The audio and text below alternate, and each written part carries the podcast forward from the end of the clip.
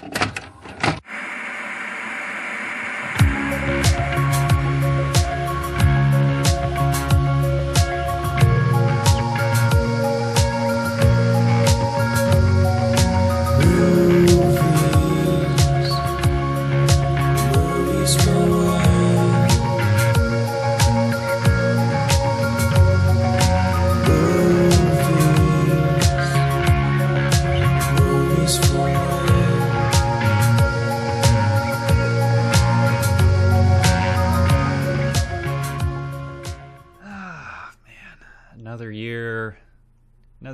happening.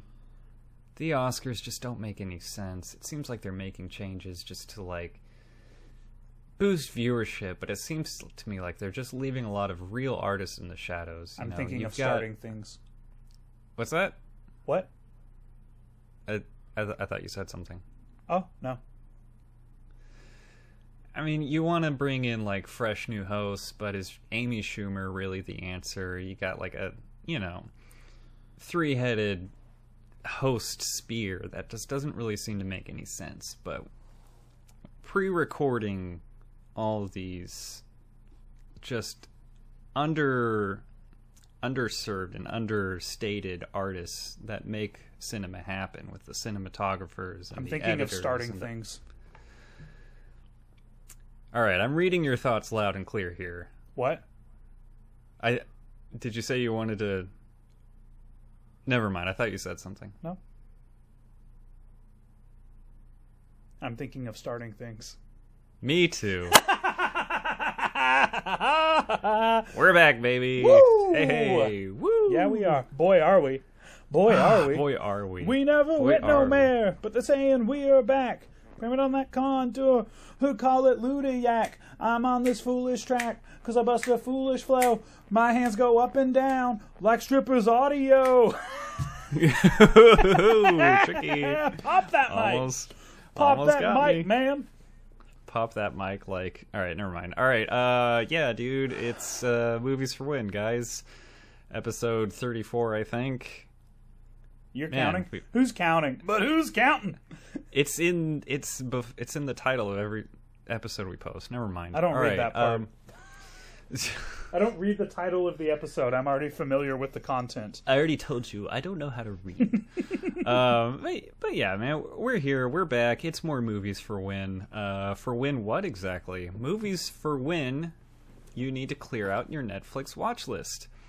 Uh, we've realized multiple times that the movies we pick for our episodes, usually the only place to watch them is either on a streaming service that nobody really has, or it's just an Amazon paid rental. Well, that's because the number one rule of choosing your movie for your movie night is if you want to watch it, it is not streaming. That's the that's the number one rule of finding movies on services.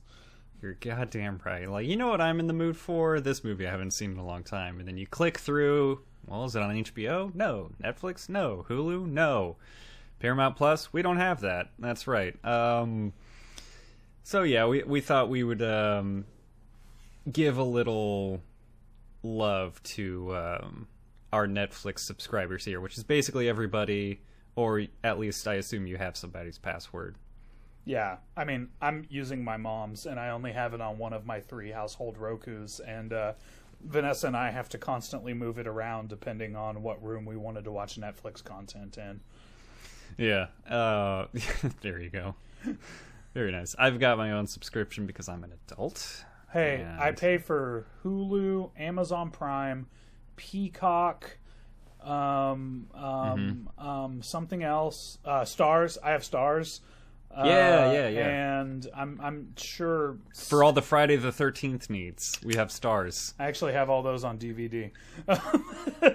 but I, I pay for quite a few of my own streaming services, and I, I think I can. I think it's fair. Oh wait, and I get HBO Max for free because I'm an AT and T customer. But I also on one of my Roku's am still using friend of the shows Megan and Steve's accounts because I never logged in on it, and they let me borrow Get account. Get him, cor- corporations. Get his ass. Recorded proof. Uh, but yeah, I, I like. I've got Netflix. I've got Hulu. I pay for ESPN Plus so I can watch hockey. Um, but yeah, um, I'm not about to pay for Peacock because only because I don't watch wrestling. That's the only reason I would ever get. They Peacock. made me do it. It was it was cheaper than the WWE network I already paid for. And worse. And that's what's really important. that's what that's what that's that's that's what they get out of the deal. you get what you pay for. um, all right. Uh, so clearing out our Netflix to watch list, we did have an audience poll, uh, but we only pulled from mine and Denny's to be watch list on Netflix. Um, from my list, I selected "I'm Thinking of Ending Things." Uh, Denny selected "The Ballad of Buster Scruggs" from his watch list, and um, we had three apiece. And then I realized that Jujitsu starring Nicolas Cage was actually on Netflix. So I changed one of my picks to Jujitsu, and it won the audience poll. You know, they they didn't get to pick the poll options this week because they were they were on notice for voting for Waterworld and I think That's right. I think they've officially redeemed themselves. I cannot like I it wasn't on the rise and when I checked who won, I was like no fucking way Jujitsu came from behind. no fucking way. There was a, it was almost a three-way tie with Jujitsu, Okja, and Dolemite is my name. Which I Jujitsu broke the tie with one more vote, but it was almost a three-way tie. I was I was dead set on watching Dolemite because I loved that movie and I really wanted to watch it. That was one of your. Uh, I, I haven't seen. Dolemite or Okja, and I definitely wanted to see both of those more than Jujitsu, and yet I was just so happy that Jujitsu won. I couldn't believe it because, like, our our listeners are are, are typically uh, typically well informed, artistically inclined movie appreciators. And so, like, usually I'll put stupid shit like Earth Girls Are Easy on the poll, and they'll be like, sorry, gotta go with uh, Casablanca or you know, like whatever. Like, Yeah. um, I can't believe they actually came together as a body of democratic voters and chose the joke option. I'm finally, I'm so Yeah. happy. I'm so over the moon happy. It's one of my favorite things about this podcast is just like when you post the uh, the post on social media and just just say the movies that we're watching just like what the fuck is the context for these three movies being a an episode like what is the tying thread what's the phantom thread which is a another movie that lost I'm so glad What that is lost, tying by these- the way. I was it looked boring as shit to me. I'm that'll be a just for greg movie uh, so i'll watch alone and not talk about it. I'm so glad it lost. That's that's why it's still sitting on my Netflix though, let's be honest. Um yeah, Jujitsu one, thank you guys so much for adding the uh the cheese on top of this art sandwich or whatever. I couldn't, but like everyone was like, obviously we're going with Okja and Dolemite, even though I kept pushing for Jujitsu. And I, and I was fine with it. Yeah. yeah. Well, someone commented. I think I think friend of the show Dylan Derryberry commented like, "Denny, you kind of swayed that vote," and I was like, "I try to sway every vote. It just never works. like, this actually worked." Every post is like, man, can't can't wait for you guys to vote for Jingle All the Way or some shit. I always try to sway the vote. Like You just- always call I'm out never one of them. it's never worked at all. Well, luckily worked. it did in this case.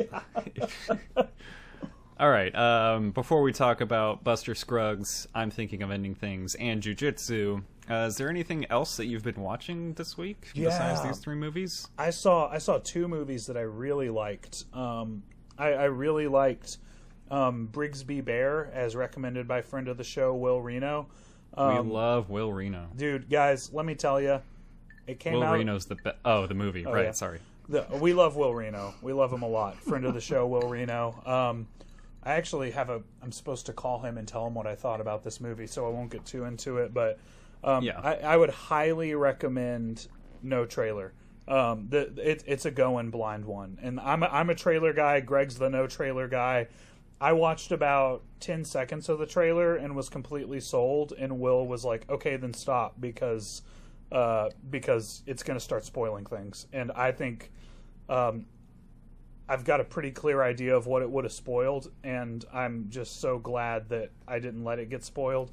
Um, so that was Yeah. amazing. I went to see, um, uh, but I'm a cheerleader at Alamo Draft House, which um, yeah, I was supposed to go with you. I'm sorry, bud. th- that was tentative. That was tentative. You you had a travel weekend. I was like, hey, this sounds fun, but I know it's you know an hour drive both ways the day after you did a lot of driving. So I I, I never considered it a bail. I considered it a tentative. Um, but yeah, the the trailer for it makes it look like um, kind of Clueless meets Saved. Um, it's a it's a movie made in 1999 about conversion camps or conversion therapy for members of the LGBT community. Um, and so I thought it was going to be like an LGBT teeny bopper kind of substanceless but like fun comedy.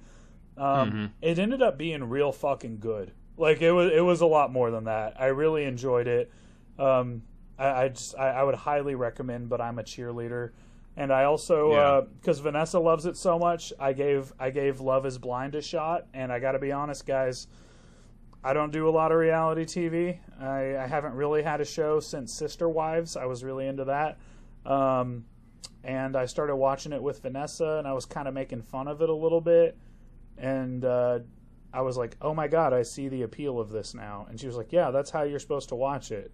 And I was like, "I'm being I'm being a bitchy mean girl. I'm I'm Regina George, and I'm making fun of people on the TV so it doesn't harm anyone." And Vanessa was like, "I know, it rules."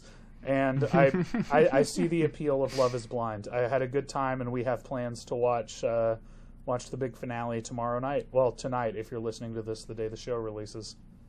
Yeah, I'm I'm I'm a big sucker for some reality shows, um, more so the cooking ones. Uh, not my thing. but we we we were before recording. We were watching. Um, oh shoot, what's it called? Are you the one? I think it's like an MTV reality show that's completely fucking unhinged. it's ridiculous. um, yeah, it's just dumb shit to turn your brain off to, and I love it. Um, what have you been watching, my guy? I did finally watch Nightmare Alley Ooh. HBO. That What'd you think?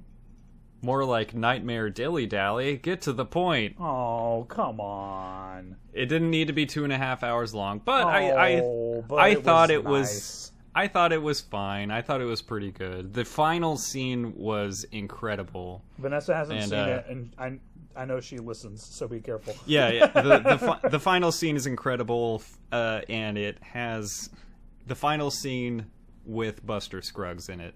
It's the same actor. Um, and yeah, Richard Jenkins delivering yet another all-time performance. Um, I, I think Guillermo, Guillermo del Toro, like, I love the man himself, but his movies lately just all, aren't always clicking with me exactly. But Are, are you counting Antlers in that? Because that's not really his movie. I, I didn't I didn't watch that one. I like. It's it. been showing up like on fun. my Amazon Fire It's a- Stick. Just it's like a- you should watch Antlers, and I'm it's a perfectly fine and dandy, mediocre, forgettable horror. Um, they put Guillermo's name all over it, and uh, he was either like producer or EP. So I think people were like expecting a movie of like the tier of Guillermo del Toro, and you're expecting like Pan's yeah, yeah, and and and it is not, but it's also not Okay. like horrible. You know, like it's it's fine. It's okay. Yeah. it's it's it's Um, fun. I also finally watched The Tragedy of Macbeth, which uh if you're going to make a movie that uses the exact Shakespeare play, like just use all of the same dialogue Then from Shakespeare. Then maybe don't. is This that what is- you're gonna say? No, well, this is the perfect. This is the absolute best movie I've ever seen that's used that's used Shakespeare's Shakespeare's original text, and I was still like, the absolute best you could do with that is an eight out of ten movie. It is, inc- it is visually striking. It's incredibly well shot. It's perfectly acted, and I'm still not having too great of a time because I cannot stand Shakespeare. Yeah, and But how, how did how did Leah do with that as a non-native speaker? I was watching it by myself. That was probably a good call because as native speakers, I don't think you or I claim to understand like ninety five percent of what gets said in Shakespeare. she would have had a miserable fucking time watching that. I was I was in a Shakespeare production one time in high school of Twelfth Night, and by the time I had like rehearsed it and worked through it enough to like really understand the words I was saying and that other people were saying, I was like, mm-hmm. "Oh, this is pretty good." All you have to do is study it and memorize it for 3 months and you'll understand it. But I don't think the audience is going to have such a great time. yeah, exactly. That's how I felt about it. It's like somebody tells a joke and all the characters are laughing. You're like, wait, what happened? what's what's the joke? Anyways, I'm too dumb for Shakespeare, or it's just you know, we've we've progressed. Anyone who Anyways, says they're not um, is lying. Sorry. I also we've spent too much time on this already. I also watched the Guilty uh, Netflix movie where Jake Gyllenhaal answers the phone. the Jilty. wasn't so the jilt mm, the jilty wasn't so bad and uh our new comedy show our favorite is uh abbott elementary fucking hilarious Hmm. Never heard of it. loving that show Never heard of it. it's a uh mockumentary style sitcom which you know roll your eyes all you want to it's it's where tv sitcoms are now but it is about like elementary school teachers in like inner city philadelphia Oh, it's I'd watch really that. good I'd watch that. it's it's really good really funny I've got enough teacher friends to appreciate that. I think. Yeah. Oh, yeah. Uh, I think Colby would get a kick out of it. But yeah, that's it. Um, shall we get on to the movies then? Let's do it, brother. Let's start the show. That a Muppets thing? Uh, All right. Uh, unintentionally, but yes. hell yeah. All right. Uh, our first movie up is going to be The Ballad of Buster Scruggs. Uh, if you're wondering where you can watch this movie, Netflix. it's on Netflix. We did it. That's kind of the point here. it's a 2018 um, Netflix movie released by the Co- written and directed by the Coen brothers. It is a uh, well, Denny. Why don't you summarize the plot a little bit of Ballad of Buster Scruggs? Just Um, kind of a general. What are what are people getting? The Ballad of Buster Scruggs is a six-part Western anthology. Um, the first one follows our hero Buster Scruggs uh, as he does a bunch of cool shit, then dies. Um, the second one Spoilers. Well, fucking don't listen to this part. Why would you be this far if you don't want spoilers? Um, um, the second one is uh, James Franco. Am I doing this right? Yes. Yes, James Yep. Franco uh, is a little bank robby boy, um, and he almost gets hung, but then he gets framed for stealing cattle, and then he does get hung. Uh, easy come, easy go, James. Um, enjoy infamy. and then uh, our next one is Liam Neeson and uh, the actor whose government name is Dudley from Harry Potter. Um, he is a uh, is a uh, Shakespearean. He was also style. He was also good in Tragedy of Macbeth. That same actor was in that. Well, he certainly is making a Shakespearean career for himself after Harry Potter, uh, because he And the Queen's Gambit. Oh, he's in that too, motherfucker. This guy does like just fucking loves old English because that's all he said in this. Um, he is presumably an amputee um, who uh, does not have his uh, limbs anymore. He's a performer. Um, he watches Liam Neeson uh, fuck a sex worker and then gets thrown in a river. What a short. Um, it's also cold. Um, then we move on to Tom Waits being a really awesome old prospector who's looking for a pocket of gold. The part of Mr. Pocket will be played by Dirt. Um, and someone sneaks up on him, shoots him, but he didn't hit anything important. And then Tom Waits kills the motherfucker, um, gets his gold, gets out of there, and peace is restored to the area after he disturbed it. Um, the third one is the only one with a woman, and I was really losing my ability to pay attention. Fourth, fourth, fourth, fourth, Fifth. fourth, fifth, fifth. You've Fifth, said third fifth, like fifth, three fifth, times fifth. in a row. I was really losing my ability to pay attention at this point, and I was like, "Oh, good." I was wondering if there would be any female characters in this, or if it was a Reservoir Dogs situation. Um, and then they decided to tonally depart from everything they did and essentially do like 45 minutes of fucking Little House on the Prairie. Um, I Ooh. could not pay attention to any of it for the life of me. Um, and uh, then she kills herself. and uh, Yeah. and then the last one was spooky, uh, but I was pretty much done with the movie. And if you want to take it from here on the last short, Greg, I just remember uh, it was I was like, ah, this really seems like my type of thing, but I've been doing this for about two hours and I'm pretty much over it. Um, I don't really remember much of it. I'm going to be honest. Yeah, yeah. Um, I think we're in in the same exact boat here. We're in the same wagon. This is, you know, probably the second best western we've done on this show. Uh, Out of two. you know. Well, three, No, three, three, three, Wild oh, Wild West. It is better than Wild Wild West. I was West. about to say, you folks. think this Um, was better than the Hateful Eight? Implying that Wild Wild West is the best western we've done. clearly? yeah. Okay. uh, I I realized so my relationship with this movie is um, that I have only seen the first half, and I thought I had Little watched did all you of it. know, you did it I had right. seen I had seen the first three. I, I had watched through the Liam Neeson one, and I, I watched through the Tom Waits one as well. And I think I was missing the last two. Uh, the the fourth one is the longest one, and then the sixth one just feels like an added extra bonus scene. Mm-hmm. And so yeah, I, I had I had seen it when it came out because I love the Coen Brothers, and then I just didn't get around to finishing it, and I forgot that I didn't get around to finishing it until now.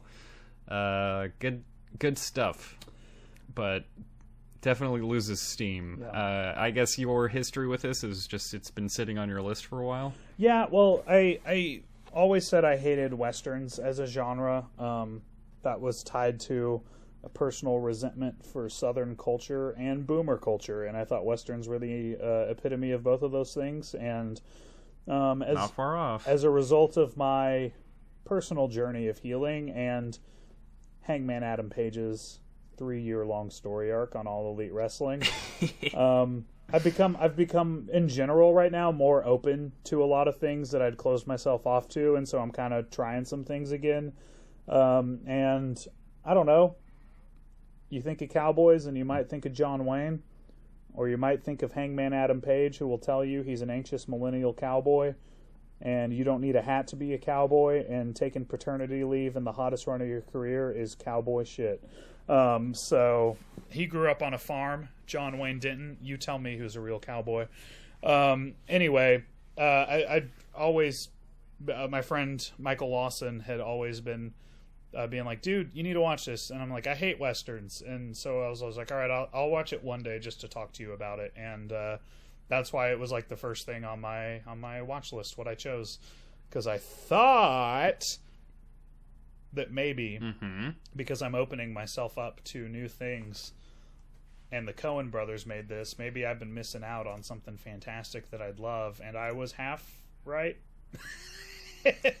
yeah, I think that's I think that's totally fair, man. Uh, I I I don't have too much to say about like the individual ones. Just kind of like the thing as a whole. that's what we need I to talk about I, I love how it's presented as you know we we start out with a book being open. We're just we're told like there's six chapters to this book.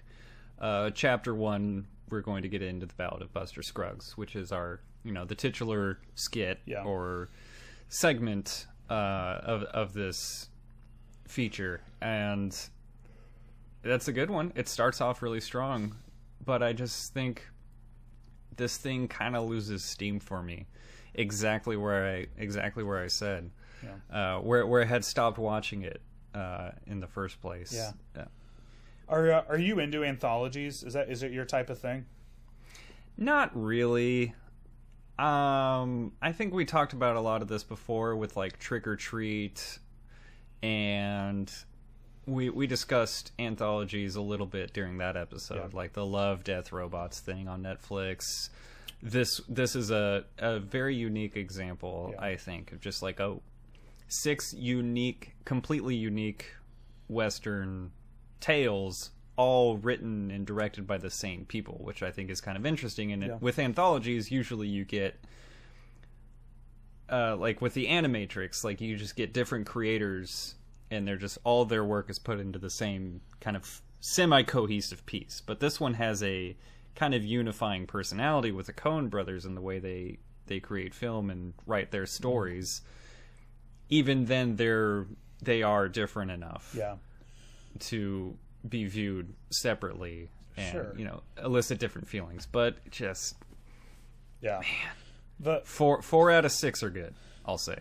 which isn't a bad batting average inherently. Um, but No, but- not but- at all. Vanessa and I, we we really like anthologies. Um, we watch a lot of them, and there's not very many of them. And uh, I'm starting to think maybe we've seen all the good ones. But um, um, all that goes to say, I, I had some thoughts because this this really fell prey to some some classic anthology blunders. Um, one of those is is simply this. Um, you are asking the audience to do the full story arc, you know, like to go through a complete story six times.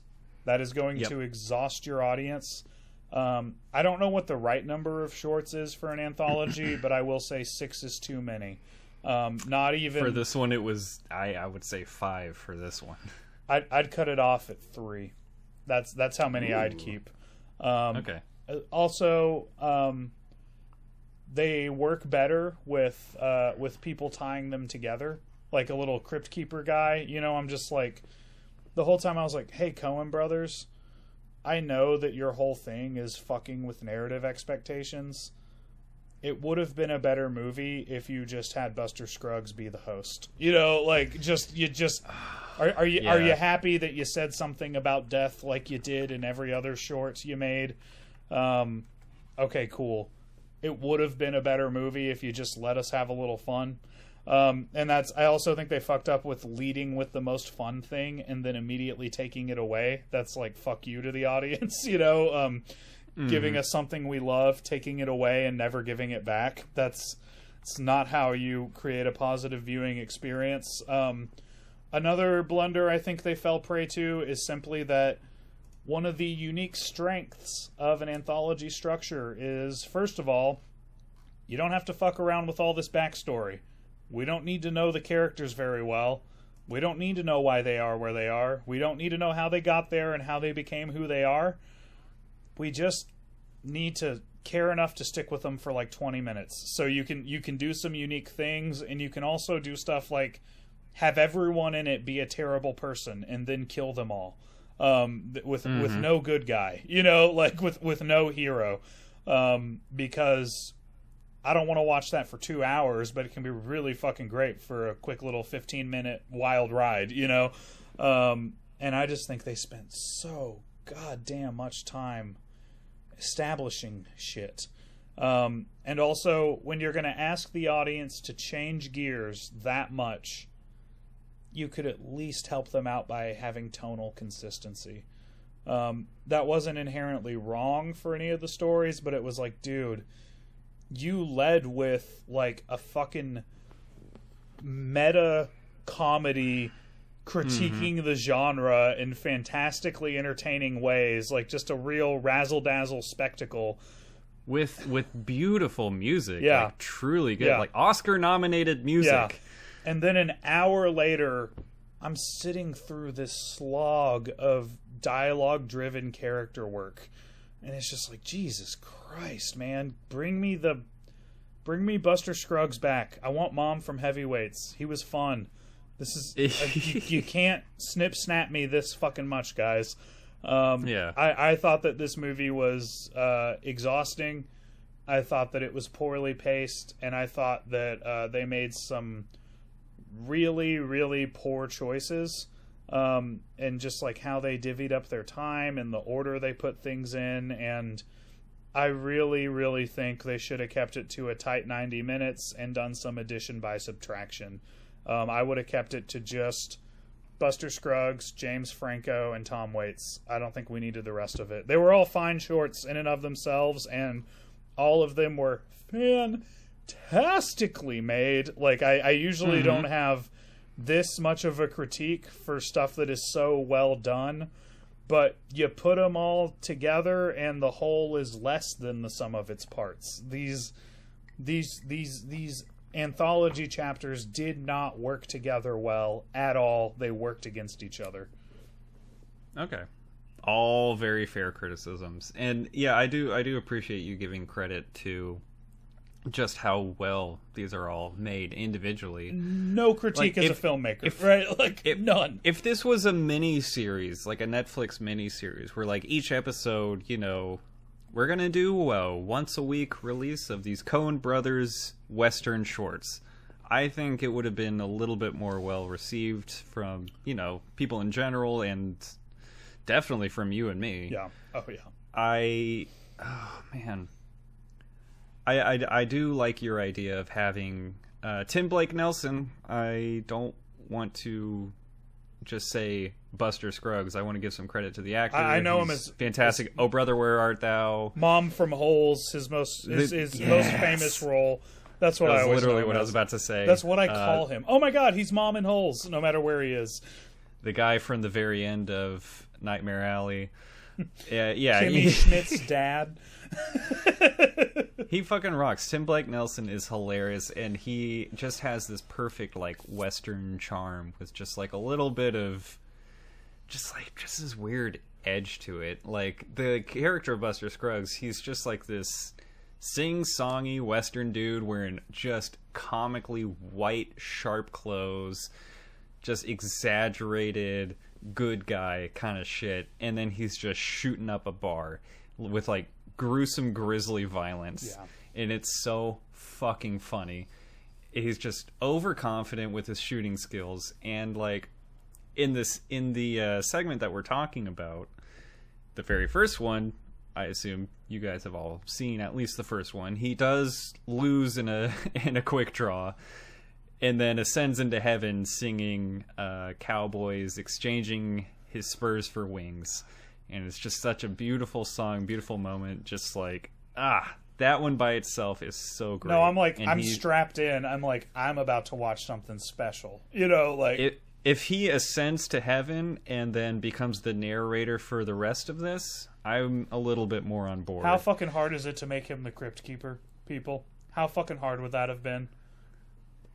Because he's yeah he's delivering his entire the entire first segment with him he's speaking directly to the audience to the camera he's already kind of doing that like we're already kind of expecting that from him so if he carries that through through Yeah. all the other segments i'm a little more Well, uh, yeah. open to it Well, and, and it can be really fun because like something something enemy of the show, Davis kalk or fiance fiance of the enemy of the show, Morgan Watt pointed out to me. I can't remember who, but we were talking about Tales from the Crypt and uh, and uh, uh, we'll classify her as an enemy go ahead sorry by, uh, unless she identifies herself as a friend, we will we will grant her clemency.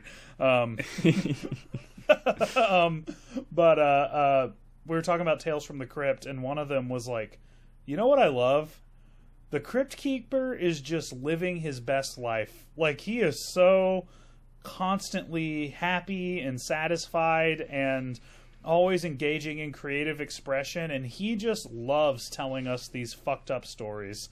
Um, And it adds like a nice central central motif and kind of cuts all the like darkness of it a little bit you know like um because you're in you're out next episode no one's gonna be back you know like it it, gives like a Right. and i'm like dude buster scruggs was the perfect character to play that role we can watch some like fucked up shit and then he can be like huh, that sure was a hootenanny you know like or something you know like all of his dialogue is so extremely well written Yeah. and extremely well performed. Oh my god. yeah But yeah, man, like we we, we aren't getting into any of the specifics of this at all. I mean, there's two entire shorts that I barely remember because I was bored out of my fucking mind and exhausted, and I was This- not even inebriated in any way. Like I was just like, "Oh my god!" End the movie an hour ago. Jesus Christ, guys! like, I don't even really remember them.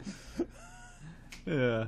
Hey, no worries, man. Um we did not get a dog death. I was pretty happy about that. President Pierce lives, even though the Little House on the Prairie Girl did kill herself. I did. Um, I did appreciate having Liam Neeson cast appropriately for his age for once. that was nice to see. Uh, this is just like my little tidbits, little notes that I had.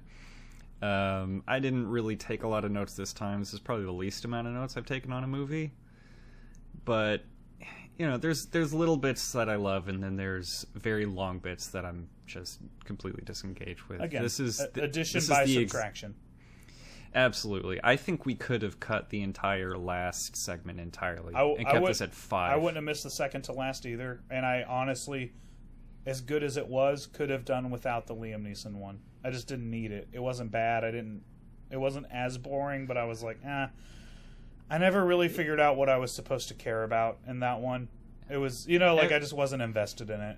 every anthology has like a artistic piece that's just like we want to express this incredibly unique kind of story that we've Yeah. been wanting to tell and I, that that one feels like that but then we had one and a half more of those Yeah. kinds of stories with the uh with the last Yeah. two And I'm So- I'm just like the whole time I was like, guys, Creepshow is probably the most well-known anthology ever. I don't I wouldn't say it's the best one, but it's probably the most successful one.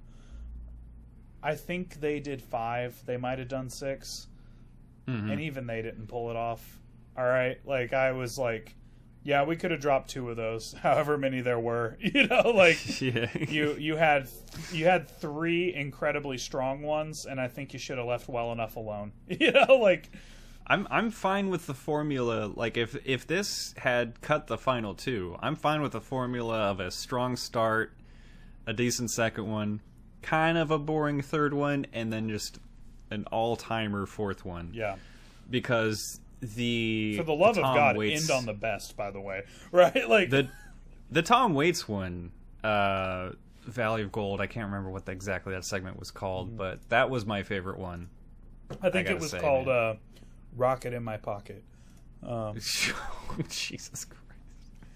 yeah, that Uh. that was that was top three for me. I, I liked that one a lot. I thought it was good. Um, It was incredible. I, I I really loved that one. Well, and to me, that would have been a really good one to end on, because they they always because the Coen Brothers, I, I love them to death.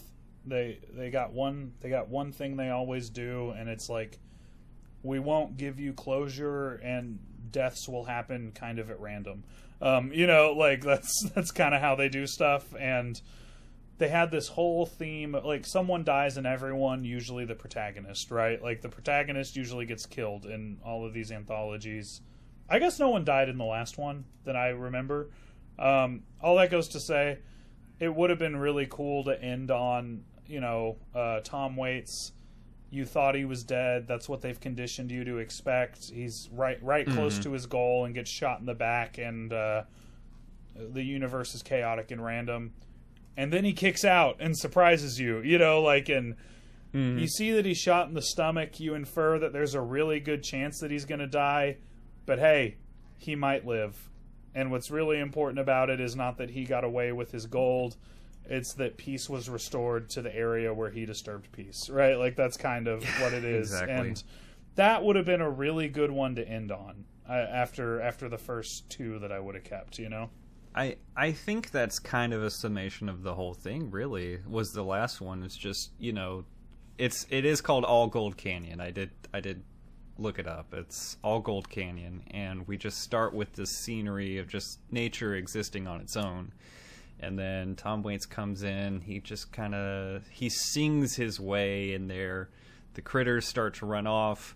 Nature is kind of disrupted, and he has his own whole microcosm of just human experience in there, with you know tilling nature and camping out, finding gold, trying to pull from the earth, and then also like having violence with another human, where he gets shot eventually you know, turns around and kills the guy, and he finds his gold and he leaves, and then nature acts as if nothing happens. The deer comes back to drink from the water, the fish return in the river, everything just kind of fills itself back into the way it was, as if humans were never there. And I feel like that's a perfect Western story for like frontiersmen back then, and I feel like that I feel like it's just a perfect story that kind of it could be like a running theme through all of the other stories, assuming we cut like the last 2 and only have these first four or whatever. You know, I feel like that's just such a good theme for like a western style story. Yeah, yeah, absolutely. Ah, that one's so good. No, I, I love that I was a big fan of it, man. I really was. That was again. I've I've already repeated the point, you know, three or four times already. But if you just did Yep. Buster Scruggs, James Franco, Tom Waits, and we're in, we're out. We had fun. Fan- Mm-hmm. Fantastic movie.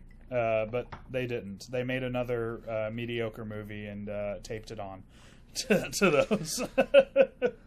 That's right. Um, I think we've made our thoughts known here. You ready to do some gimmicks here? Yeah, you know, I at the end of the day, I'm like, this is the kind of thing that we could dive into a lot more, but I just I don't really feel like I have much more significant to say. So let's just do gimmicks. Yeah, instead of breaking down them each individually, it's just it, it's about the whole experience for us. I think. Um, our gimmick of the week this week. We have a new gimmick this week. It's called the gimmick of the week, and this is our favorite and chill moment. These are moments. These are uh, movies that are clearing out our Netflix watch list. So why not have our Netflix and chill moment for these movies? Denny, what is your favorite and chill moment for the Ballad of Buster Scruggs? Um, it was when after he just like massacres that first saloon he goes into, and there's Buster Scruggs, Yeah, Buster yeah. Scruggs. Um, he's he's there's one guy that's not dead, and he's crawling out the he's crawling to the door, and instead of finishing him off, um, Buster Scruggs opens the door for him and helps him crawl out, and is like, "That'll work itself out." Um, you know, like he's he's he's not gonna live. I don't need to shoot him. Um, and um, and uh, yeah, that was my favorite and chill moment based on like, hey, he just all did this. He did all of this really aggressive behavior, and he chilled. He did something chill right after that. He opened the door for a dying man to crawl out of. That was my favorite and chill moment from this.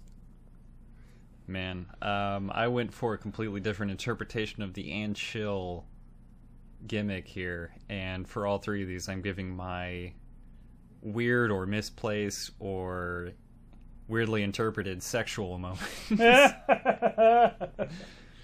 and uh, it's Tom Waits. This is not a favorite line, but it is Tom Waits saying, "Okay, Mister Pocket, all right, I'm a coming, I'm a, I'm a coming. You just sit there, I'm a coming." that was so good. I loved that. So endearing. He's gonna come in that pocket. Ew. All right. Ew. You sick, you sick bastard. Speaking of favorite lines, Denny, what's your favorite line from the Ballad of Buster Scruggs? Something struck me as just so funny about it. Um, I think it was when someone was playing a harmonica and Buster Scruggs goes, "You make a sweet noise there, partner." I don't know if someone was singing or what, but something about his diction was just so funny to me in that. So I went with "You make a sweet noise" instead of uh, "You play good music." That's such a great thing to say to someone. That was my favorite line. What about you? I love, I loved how we talk. Me too. It's so good. Uh, my favorite line is from our other tragedy of Macbeth actor Stephen Root, who is Milton in Office Space. Uh, he is the bank teller that James Franco robs. He gets away. He puts on a bunch of armor made of pans, and James Franco tries to shoot him, but he's hitting pans. Stephen Root says, "Ha, pan shot." and it fucking rules. He says it like two or three times, and it's always hilarious. That's great. That's great. What's your what's your critical score? Um, listen, I do love the Coen brothers very much. This is very much on the low end of Coen brothers' work, but it is still above a lot of other movies. Uh, I'm still giving this one a 31 out of 40. Higher than me. I uh Yep. for you know with with similar qualifications and misgivings, um, I gave it a 32 out of 50, um, which is Okay. adjusted for scale lower than you, I believe. Yes. Very, yeah, yes, it is. Um, and uh, it felt weird to give such a well-made movie such a low score. This is probably like production-wise and filmmaking-wise the lowest I've rated a movie that is so high quality in terms of its its technical prowess. Um, Jesus fucking Christ! The last hour and fifteen minutes bored me to tears, and boredom is an unforgivable sin in movies. The only Coen Brothers movie I have rated lower is The Ladykillers. So, which is so bad I like to pretend they didn't make it. Uh, You've made your feelings clear Yeah. about that one for damn so yeah, sure. that's uh, uh, as much as it pains me to to kind of to kind of uh, almost fail to give a solid C minus to the Coen Brothers. I, I, I gotta say, I think they earned it. Sorry, boys. Ouch. That's rough, dude. It, any any of these shorts in isolation, I probably would have rated very highly, but you put them all together, and it saves you more at the room store. But we're not at the room store. yeah, we're unfortunately we're not at the room store. We're we're Netflixing, and it did not save me more. It wasted more of my time and my precious, precious, precious energy, and I don't give it out that easy. So There you have it. I'm thinking of Remming Things is a good porno parody. Welcome back, folks. That's a seamless edit.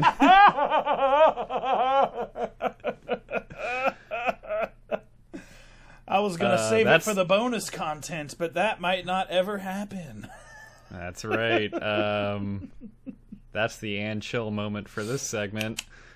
Our next movie is I'm Thinking of Ending Things from Charlie Kaufman, the 2020 film that you can find on guess where? Netflix. You love to see it. You've got somebody's password, maybe your own, but buddy, you're seeing it either way. yeah, watch watch I'm thinking of ending things, guys. It's it's a pretty good one. Let's like uh, you know, just make sure all the lights are off and it's nighttime because holy shit, this movie is dark from a uh, lighting standpoint. I- I had a hard time seeing shit I- I- when I was watching it with too many lights. The su- the sun was on. I tried to pitch watching it to Vanessa last night because I was like, hey, it's really cold and, and icy outside. How about some thematic consistency? And then we were both like, I'm not in the mood for this fucking depressing art house shit right before I go to bed. And I was like, that's fair. That's totally fair. So I watched it and today. Understandable. We'd both already seen it too, so it's not like like you know like it'd be different if it was brand new stuff. But we'd both already seen it, talked about it extensively, and loved it. But Greg, I think you and I both know there is zero chance of me summarizing this in a way that anybody could understand. The real question is, do we want to do we want to hit a whiplash warning on this? I don't know if it's that tier, but I don't think you could possibly Yeah. understand anything we're talking about if you haven't seen this. It's not the kind of thing you could just pick up on the context. like it's Yeah, this one is tricky. Go just you're the audience. Use your best judgment. I- if you want to hear us talk about it and you haven't seen it, go right ahead. I- if you want to, I could not Yeah. imagine that there is anything for you in this next segment if you have not seen it. I just could not imagine Yeah, that you could understand any of it because it's such a it's such a Charlie Kaufman ass movie. and if you haven't seen it and the Charlie Kaufman thing isn't your thing, just skip to the jujitsu part. Um, we're gonna be a little bit more drunk and way more fun then. So That's why you attempt to wanted to do it last. Good call, Greg. I mean, that's how I watched the movie too. All right. Um, moving on here. I'm thinking of ending things. Plot Wait, but we're not. Colon. We we have two more movies. What? We have two more movies. Why do you want to end? I'm thinking- Why do you want to end things? Oh my god. I'm thinking of ending the episode because of Denny's dumb jokes. But that's the joke was that you wanted to end the episode, so you committed to the joke. I know. I'm you said, trying "Oh, to extinguish your stupidity. It's it's it's quite the California wildfire, brother. I think my stupidity is gonna burn bright till it destroys the earth. Hell yeah. We're gonna have unforeseen consequences of my stupidity for generations to come. Summarize the movie. Smokey the Bear was like, "Shut Denny up early." uh, hey, hey, Greg. Hey, Greg. yes. Why should you? Why am I allowing you the Why, platform? why But should go why ahead. should you never accept flowers from a monk? Why, Denny? Because only you can prevent florist friars. I'm going to tell that to my mom, and she is going to lose her mind. I love that. Can we get to this movie, please? if you want. Uh, we have to. There's notes. Um, I'm thinking of ending things. It's a Charlie Kaufman movie that is very vague, very strange, and if you don't know what's going on, it's not going to tell you. It's a movie that doesn't hold your hand and tell you what's going on. It is a very well made, well acted movie that doesn't tell you what the fuck's going on, and if it hasn't been made clear, I don't know what's going on in this movie. Oh my god, let me save the summary. I never thought it would come to this. yeah, I don't know what I don't know what's happening. I I looked up a little bit of it later, but, right. like a, a girl uh, is on a trip with her boyfriend to meet his parents for the first time. Things seem a little bit off. She's wanting to break up with him. Uh, we have a lot of internal monologues from her, just saying like, "I kind of want this relationship to end. It's going to end eventually. Why not end it now? What's the point of dragging this out?" she realizes more and more things about their relationship, about her boyfriend, about herself, and we slowly start to realize this is not a normal narrative being told by a woman. This is something else entirely. Denny, save me. Do you have Yeah, I got you. do you. have any insight here? Um, I'm gonna do. I, I kind of I kind of know what's going on, but I kind of want to hear what you have to so say. So for as, as Greg and I have established, um, we never think ahead in movies and we never try to figure them out. And this is one of the vaguest things ever that I actually did figure out when I was watching it, and that's that's one of the many things I love about it. I don't. Nice, I don't get- congrats, Thank you. dude. This is a this is a tough one. Yeah. So I'm I'm proud of you. Um, so basically, we're kind of seeing this. What starts off as a normal trip between a woman and a man to go see the man's family, Jake, and a woman named maybe Lucy. Her name changes a lot. Um, mm-hmm. and uh, we just kind of get some early on kind of little hints that something kind of surreal is going on. And then those hints get really dialed up and we keep cutting to this uh, seemingly non sequitur sequence of, uh, of uh, an older man who is just going about his day-to-day routine preparing for work and getting ready and then going to work as a as a high school janitor. Um, and uh, you know things just keep getting weirder and weirder and people are behaving really unnaturally and then time functioning seems to break down. Um, and then uh, what i realized uh, not a flex is that what's really going on here is that our old janitor is the man. Um, is is the man in the story jake. And uh, we are seeing him reflect on his life and have a uh, uh, mix it with fantasy a little bit, mix his life with with fantasy, um, and as his fantasy girlfriend is seemingly becoming self-aware that she's a fantasy. What's happening parallel to that is he's coming to terms with he has never lived the life he wish he lived, wishes he lived, um, and none of this is real, and none of it will ever happen um, through a lot of metaphorical uh, dialogue, imagery, and events. Um, we see him revisit his relationship with his parents and his origins, his own history of rejection and isolation, um, and uh, and then his own sense of despair and disappointment that it wasn't all building up to something uh, something worthwhile. It just it wasn't all really building to anything and he has spent most of his time in his own head imagining things he wished were really happening.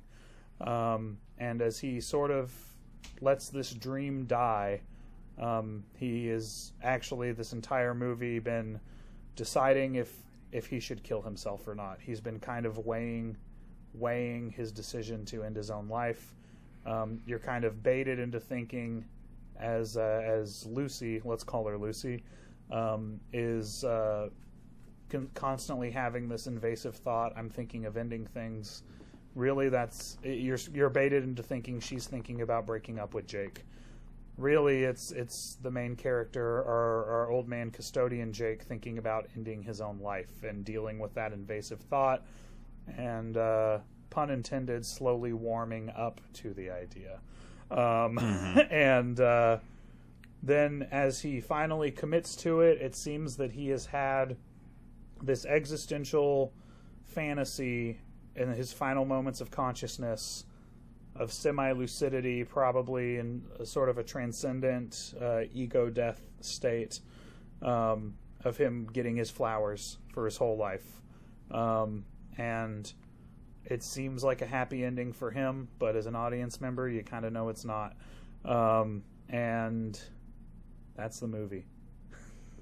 He, he freezes to death in his car on purpose. All right, so uh, jujitsu is. Uh, Um, Greg, listen, if this if this seems heavy and abstract, it it super fucking is. Like going into this, I went into this completely blind, which is the way I prefer to watch movies, and I didn't know if I was going to be getting Charlie Charlie Kaufman. I don't know if I was going to be getting an adaptation or a Synecdoche, New York kind of thing. And on the scale of movies he's written or directed, this is definitely more towards the Synecdoche side, but I don't hate it. So I I was more oh my god. I don't I don't know how to describe my relationship to this movie, man. Like I went into it blind. I liked it more than I thought it would. I wanted to know more, but to quote Shirley Bennett from Community, some of us have work in the morning, Charlie Kaufman. Damn. yep. Um, my relationship with this movie is I watched it during the pandemic. It was a really bright spot of something very engaging and uh, intellectually stimulating and emotionally gratifying and even existentially challenging for me in a time that was very unstimulating, um, to say the least. Um, I said I watched it during the pandemic, like the pandemic's over. You all know what I meant. Uh, the pandemic. no, we're on to World War Three now. There we we're go. On new, we're on new Oh, shit. fuck. I've been so immersed in my work in this podcast that I've only found out about that from my clients. like, "Do you know there's a That's war too- starting?" And I was like, "What?" yeah, I'm, I'm- stressed I'm- about it.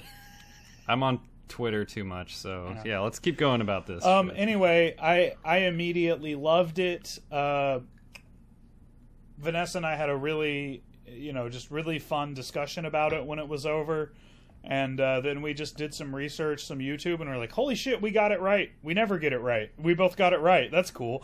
Um, when when it's this vague, at least when it's like a mystery, Vanessa always figures it out, and I don't.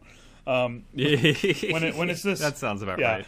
When it's this vague, we both usually just have our own theories and then we watch commentary and stuff and it seems like there's a general consensus and it's not what we came to. But we got this one right and uh, I think it's probably more relevant to talk about my relationship with Charlie Kaufman than this movie specifically.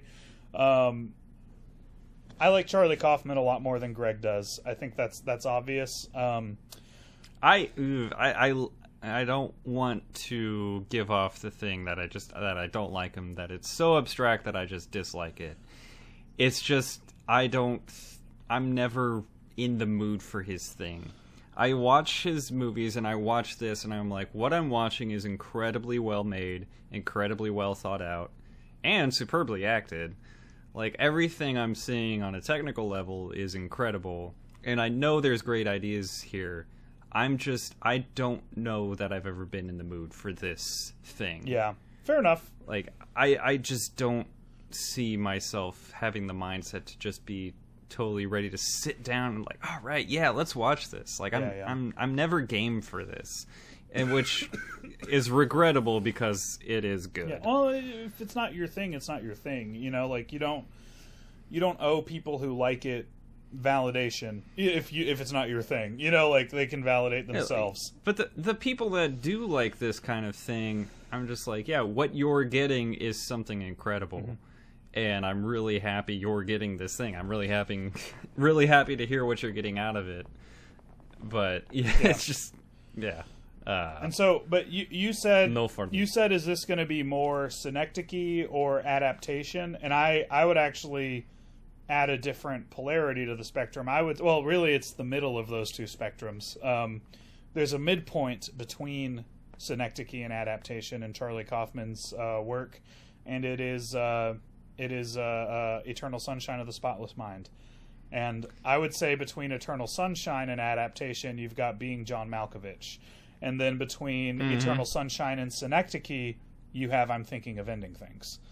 Totally fair. Um, I, I I like that a lot. I think that's the perfect scale of things. the timeline, the, or the the the uh, number line. There we go of Charlie Kaufman. Yeah.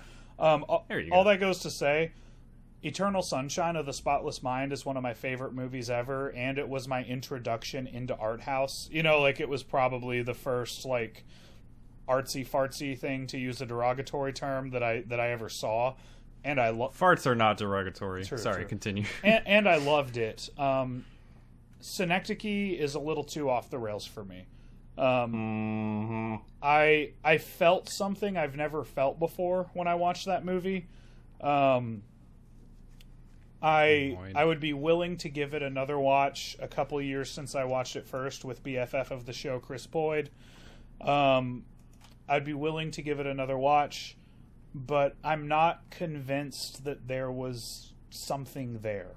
you know, like and and what I love about and that and that's what I don't like about a lot of abstract metaphorical focus on emotion over content movies is that I'm like, yeah, mm-hmm. you know, I, I, I kind of want the story. I want for their, I, I, I want to, if I do the work to interpret this, I want to find something. You know, Yeah. like I don't want you Yeah. to tell me it's just up to me. I want to be able to. oh my god, exactly. Just I want to be able to find your intention. Um, and for me, I'm thinking of ending things really hits that sweet spot of I'm like, no, I, I was able to follow along, and when I didn't know what was going on, I was at least curious, and if I stuck with it, I would I, I got the payoff. You know, like I, even when I was very confused, I I was still very engaged. And by the end of it, if you watched the whole thing, at least for me, it all added up to something meaningful that I could understand, and I was able to confirm that on a rewatch. You know, I was like, ah, ah, uh huh, uh huh, yep, yep. They teed Yeah. that up. They were telling me that, just like I thought. Um, so, yeah, it, it was a good, it, that- good sweet spot for me. That's that's something I really just don't like in movies when it's like, well, it's whatever you want it to be. Like, well, I wanted it to be a movie. Like, I didn't. Yeah. wa- I don't want to have to fill in the blanks myself. I don't want to have to do fucking work. And I don't think this movie does too entirely much of that. It's right on the edge, that's- right on the edge for me of what I'll, what I'm good with. It's like it's looking over that cliff, but it's not quite jumping Yeah. off. It's just like you get out of it what you want to get out of it. Like, well, I want to be told what to get out of it. to Like, tell tell me your thing and let me feel my way about it. Don't present me a just a shell of a thing Mm-hmm. and ideas of ideas and expect me to fill in the blanks. Like I'm just I don't have the mental energy or like that's just not the way my mind works. well, yeah, it's for these kinds of things. it's to go back to, to like another example of, of a movie that did it right is a mutually agreed upon favorite movie not number one favorite but up there with favorite movies mandy um, that's a number. I think it's like a number six for me. I think is where I had it on my list. i've probably got yeah. it at four or five i don't remember but Fuck that movie. i rules. love that movie i want to watch it again um, i was listening to uh, some of the soundtrack earlier today for fun um, I'm gonna do that. I'm gonna queue it up on Yeah. Spotify so I can listen to it tomorrow. Please continue talking. all that goes to say you watch it the first time and you're like what was that weird art shit of her just like walking out of a lake and staring at a dead baby deer? Did that really what was the point of that? And then you watch the whole movie and you're like ah there's a strong theme of snuffed out youth in this movie. Um, and even though that or like the, the the baby starling story that the character mandy tells um, that didn't really have a linear narrative purpose, but it, it, it contributed to a larger theme. And so it's like they weren't just doing weird shit and letting you interpret it. You know, like that there was something there. And so, but this is right on that line. And again, to, to, to validate what you said and affirm it, to quote my favorite screenwriting professor, Stuart, Stuart Kelbin, in his lecture on story structure when a student challenged him and said, Are you implying there's only one way to tell a story? Yeah. Mr. Kelbin, Dr. Kelbin, I have no idea if he's a doctor. I he just went by Stuart Kelvin, but he res- Stuart. he responded. Stu. he responded, "I'm not saying there's only way to one way to tell a story. I'm just saying you can sit on anything. I prefer chairs." right? Like Yeah. I would rather which sit is- on something that was structured and designed for me to sit comfortably on it than sit on a rock. Which is funny because the last I think you told that you told us about that during our uh, adaptation Oh, really? conversation. Well, Charlie Yeah. Kaufman, you foster that memory in me. You bring it out of him. um, I, I I think I've talked enough about the negatives of this Mm-hmm. and just kind of like the negative feelings I have for this kind of movie. I I do have a lot of positive things to say. Ah, man, I'm I'm I'm not sure where to start. I feel like this movie does you know, it th- this I felt like I was getting set up for a bad horror movie. This movie does have a lot of elements of kind of like a horror movie, but it plays more like a dream Yeah. or like somebody's imagination of a conversation. Mm-hmm. It doesn't play like reality. And I do appreciate that because I would have zoned out completely, you know, if our main actress was just like, what the hell? This poem that I thought I wrote was actually in a book? Like, what the hell's going on here? Like, if there was moments like that, I would have just completely turned off of this. But our actors are just going through this thing like, oh, they're like making realizations like, huh, that's weird, and just carrying on conversations like normal. Like Toni Collette and the uh, Shame Wizard from Big Mouth, they're uh, a- differing in age from scene to scene. Yeah. We'll see them as 70 year olds, and then we'll see them as 45 year olds. We'll see them full of life, and then we'll see them like just beat down with age and barely hanging on, struggling to eat. Which Toni Collette again, tremendous actor. She just she kills it in the scene in, in her scenes, just like through different ages. Um, like I I think about the positives of, of this movie, and I can't come up with like a cohesive thought to like tie it all together. Like Jesse Plemons, She's so good. ever since She's so ever since seeing. good.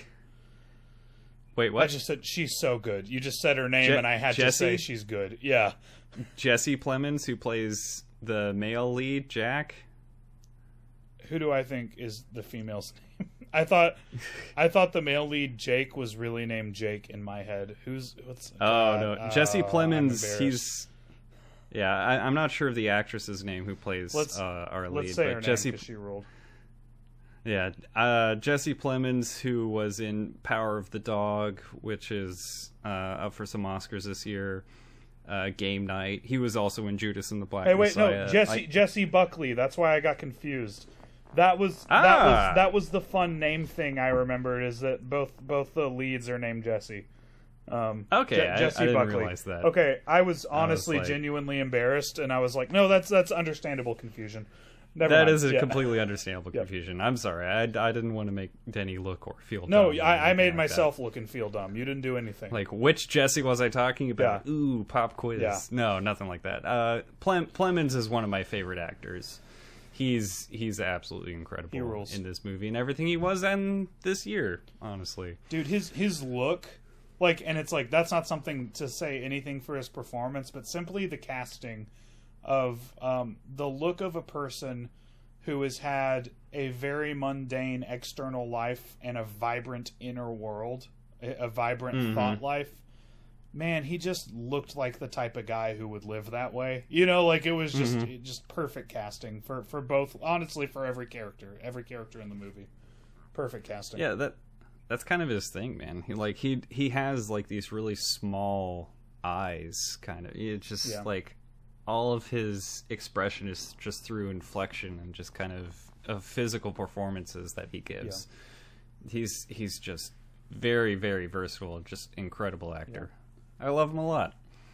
And what's what's the name of our actress? Jessie Buckley. Buckley. Jessie Buckley. Buckley, She yeah. fucking rocked in this. Holy shit, she was good.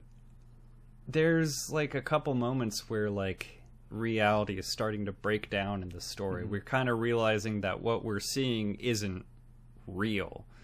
And her performance kind of reflects that. She starts talking out of the side of her mouth and kind of doing like a transatlantic accent kind of thing. Like she starts changing things up in her performance. Well, that's because she is like we basically find out buried in a lot of high-minded rambling dialogue uh, for what it's worth. Uh, criti- criticism where criticism is fair. A lot of really pretentious high-minded dialogue because the main character was a pretentious high-minded person who kind of thought he was above it despite having no reason to justify that um, externally but um, um, the reason she keeps changing it up is because near the end of the movie she calls him out and is basically like you saw me in a bar one time like 40 years ago and you never spoke to me.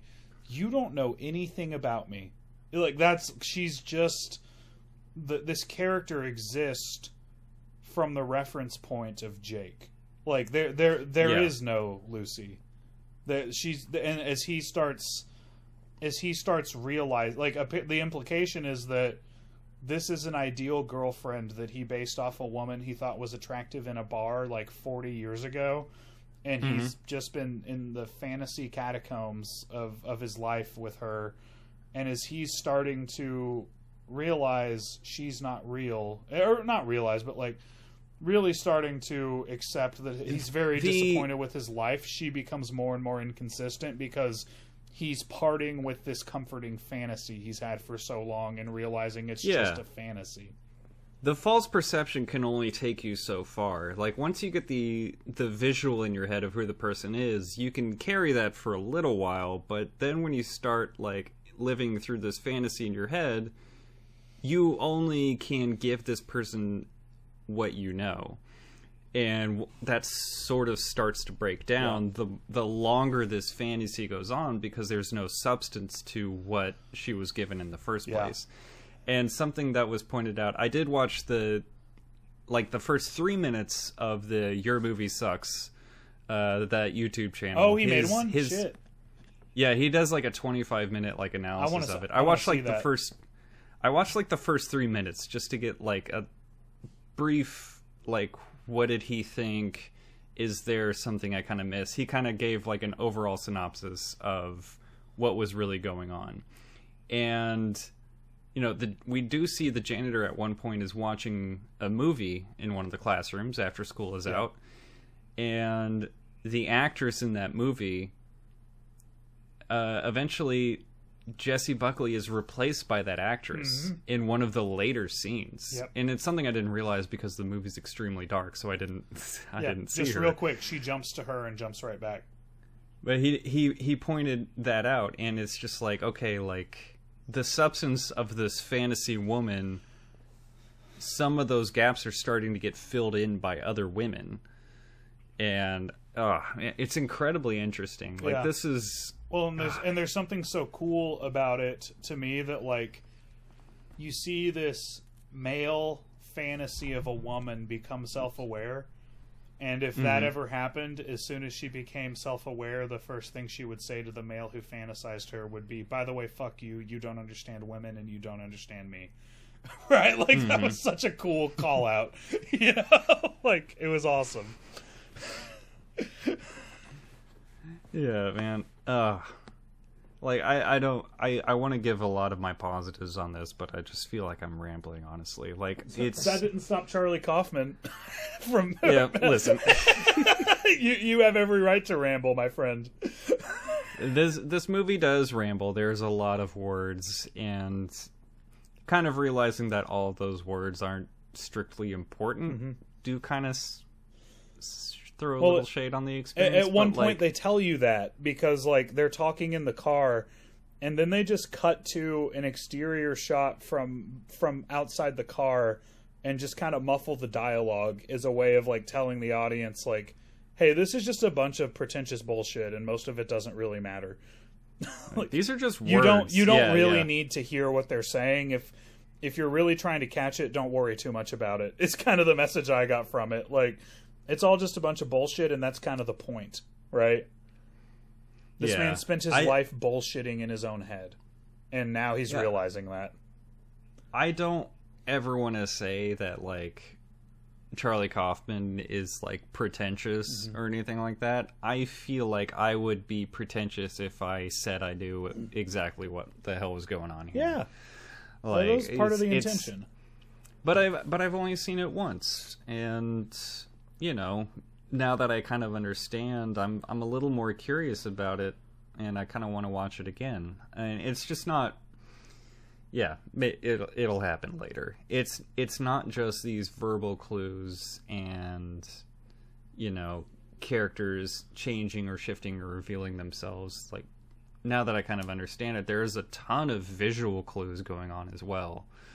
Um, one thing I did want to mention is this movie does have like a tighter aspect ratio, so it's only like I, I don't know the exact one. It's like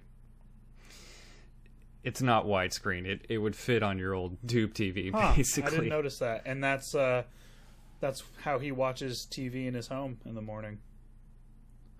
Oh shit! Yeah, there you go. Very nice. That's probably that's probably why. I never thought about it. But yeah, like I feel like if this movie was shot in the you know the modern sixteen by nine wide frame, fit to fill your screen, like super widescreen kind of uh, kind of movie, then there would just be like too much to look at. But this movie, since it's so like tight and focused and small aspect ratio, you're forced to focus on only a couple of things. And almost every frame, or at least a few frames in almost every scene, offer some visual clue as to what's going on, with like reality sort of like seeping into this fantasy. Yeah. And if I feel like if this movie was out in the widescreen, I would be trying too hard to look absolutely everywhere to try to catch all the little nuance and all the little details. Yeah. So I'm glad this movie exists in such a tight frame because this is all you need to focus Yeah. on. Well, they they they spend there's most there's of it, enough for me to think about. They spend Yeah. most of it in a vast, lightless purgatory in a blizzard. They're, you know, like Mm-hmm. they really want you to zone in on these two characters and their relationship, and they don't. That's dense enough. They didn't need to give you much more to look for. You know, like, um, I, I think what I'd really like, what I wanted to make sure I acknowledged in this movie was like, I was reading a memoir from a writer over a decade ago. Um, God, I'm we're getting old. Um, oh, you were reading it over a decade. yeah. ago. Um, Yikes. yeah. Um, and uh, he he talked about how he caught up with a friend that he hadn't seen in like five years. Um, and in that five years, the friend had like gotten married, had a kid, kind of done the picket fence thing, you know. Um, Mhm. and the writer walked away kind of judging him and like kind of feeling like uh, a little self-righteous because he was like man i've lived this interesting life and he just did the normie stuff and then he thought about it a little more and he was like well actually i think i've lived an interesting life because i've had all these interesting ideas but really all of that occurred in my head um, I wrote very little of them and distributed even fewer of them. I actually spent most of my time sitting around alone and thinking. Um, so actually, his life is infinitely more interesting than mine because his actually happened. And that just really stuck with me. You know, like that he was like, I thought I was so wise and creative and living a cool life because I had all these ideas, but dude, that guy got married and had children. He's living more of a life than me. Who the fuck am I to look Mhm. down on him? You know, like, and that really, really stuck with me. You know, like, that really just, like, hit me in my core um, as someone who has uh, been an active, willful participant in years upon years of problematic daydreaming and just fantasizing about who I wanted to be because I wasn't happy with who I actually was. Whew.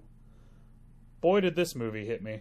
you know, like Mhm. Oh man, it's a cautionary tale, and uh, honestly, it's a tale of uh, who I might have been if I didn't encounter the right relationships. You know, who I might have been if you I didn't do my work. Uh, it hit me hard, man. It hit me hard, and I think it's a beautiful story. And uh, yeah, man, I, I do think my main critique is I think when he sang that song from Oklahoma, it went slightly too long, and I might have given it a perfect score without that. How about that, world? How about that planet Oh. Earth? Watching a man part with his fantasies way too late. How about that? How about how, how about that? You got anything else? I don't know, man. Uh, yeah, I feel like I took a lot of notes here, but I think we kind of covered everything. Um, a lot of this was just me writing out my thoughts while I watched it, trying to understand what exactly it was I was watching. Um, but yeah, now that I do know more or less what was going on with, I I, I knew from the get go based on like a few visual clues from the beginning of the movie that Jesse Plemons' character Jake was the janitor that we were kind of following a little that that wasn't Like, that I- that was pretty telegraphed. I thought, you know. yeah, like they they didn't really keep that too well hidden. It's just like they're the same kind they are the same person in a sense, but why are we seeing both of their stories? That was a little harder for me to catch on catch up on. It's just the way that I watch movies it didn't really play to I wouldn't say my strengths, but like I don't want to say there's one way to make a movie, but this is a way to make a movie that maybe doesn't alienate me, but does require a little bit of hand holding for me, which sucks because, you know, I prefer to go in completely blind to something. And I think the best way to under, to enjoy this movie is to understand what's going on. And that that might require a second viewing. I think that does second or third time watching it. I, sh- I just don't know when I'm ever going to get around to that, which is a real shame, you know? Yeah, man. Uh, you want to do some gimmicks? I, here? I'm down with gimmicks. Let's do gimmicks. What is uh what is your favorite Netflix and chill moment? Uh, my favorite Netflix and chill moment is when the Shame Wizard says, uh, his mother and I are an old fashioned about that kind of thing, fucking and whatnot, Greg, I've got to say, they can stay in the bed together.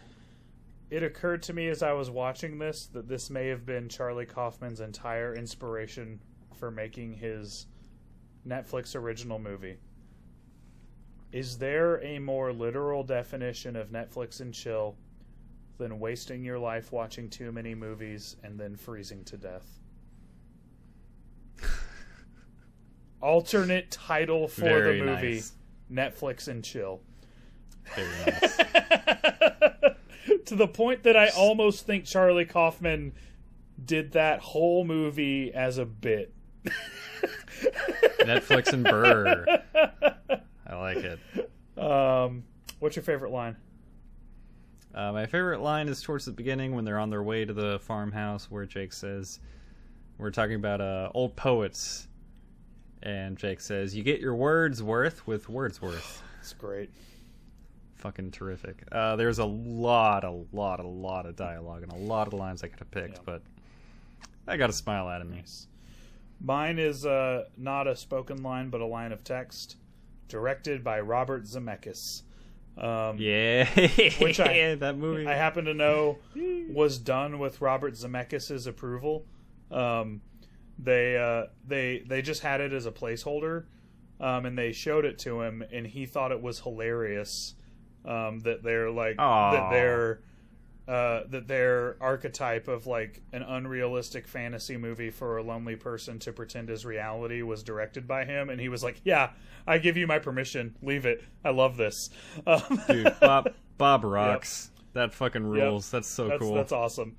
Um, I, I did get a chuckle out of that too. that was so just out of nowhere, like out of nowhere, hilarious, and they superimpose it on the whole screen like the movie just ended in the middle of it, and they're giving the credits. Um, so yeah. Yeah. Uh, what, what's your what's uh, before we get into critical scores? Something we forgot to acknowledge, um, dude. should come as no surprise, but Toni Collette fucking crushed it. Her performance was just one of, one of her best in a career of I- fantastic performances. I touched on it briefly, but I don't think we talked about it enough. She fucking rules. In She's everything. so good in this movie. Especially in this, but in everything she does. Toni Collette is so Es- fucking good. especially in this, but or like just whatever. Yeah, exactly what you said. I already forgot what it was. Easily Uh, just quietly became one of my all-time favorite performers without me even realizing it. And by the time I realized it, I was like, "Oh, easily in the top 5." Like she's amazing. Anyway, let's do let's do critiker scores. Uh, yeah, kind of like I was summarizing my feelings a little bit earlier. I think that watching this a second, third, maybe fourth time will make me appreciate it more. I do like what I'm seeing. I do acknowledge like just how good this is. But uh, I don't know, man. But, but I can't really give it a higher score. It's it's it's weird that I know I will give this a higher score if I watch it again. Sure. Then watch it again But and give it a higher score, but this is your score for today, right? Yeah, my score for today is a 30 out of 40. Cool. Cool. Um, you know, I gave it a uh, I gave it a 48 out of 50. Um, I, and I was Damn. I was really close to giving it a 50. Um, but there's first of all a rule that if you're not 100% sure it's a 50, then it's not. Um, if there's if there's Uh-huh. even a sliver of doubt, then it's not.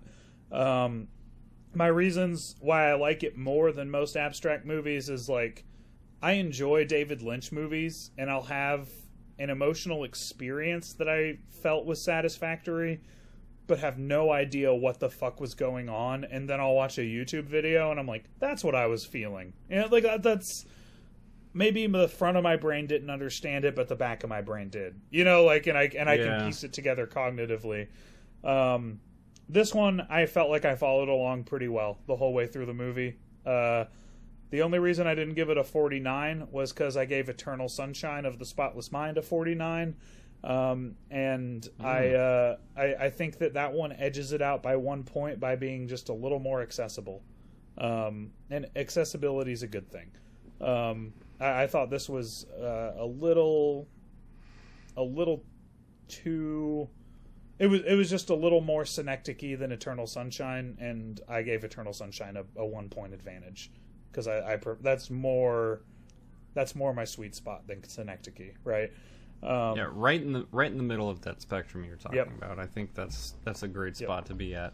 So still an incredibly high rating for an incredibly wonderful movie that I love the living shit out of, like crazy about it. Love that movie. Oh, yeah.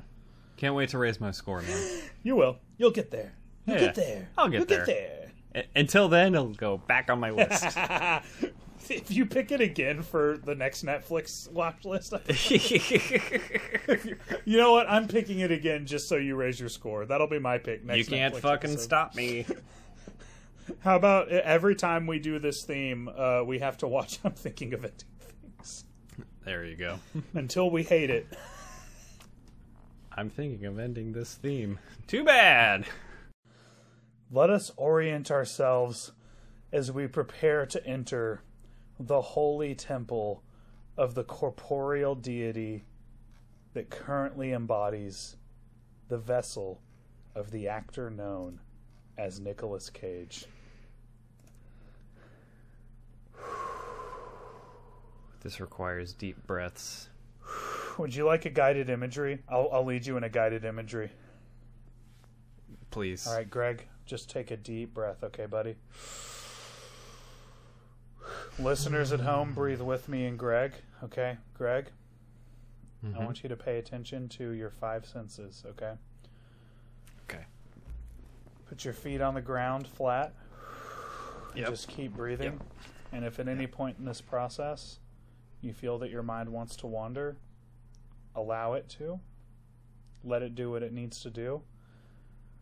And then return to focusing on your breath, okay? Just imagine those stray thoughts passing you like a train while you're standing there watching, okay?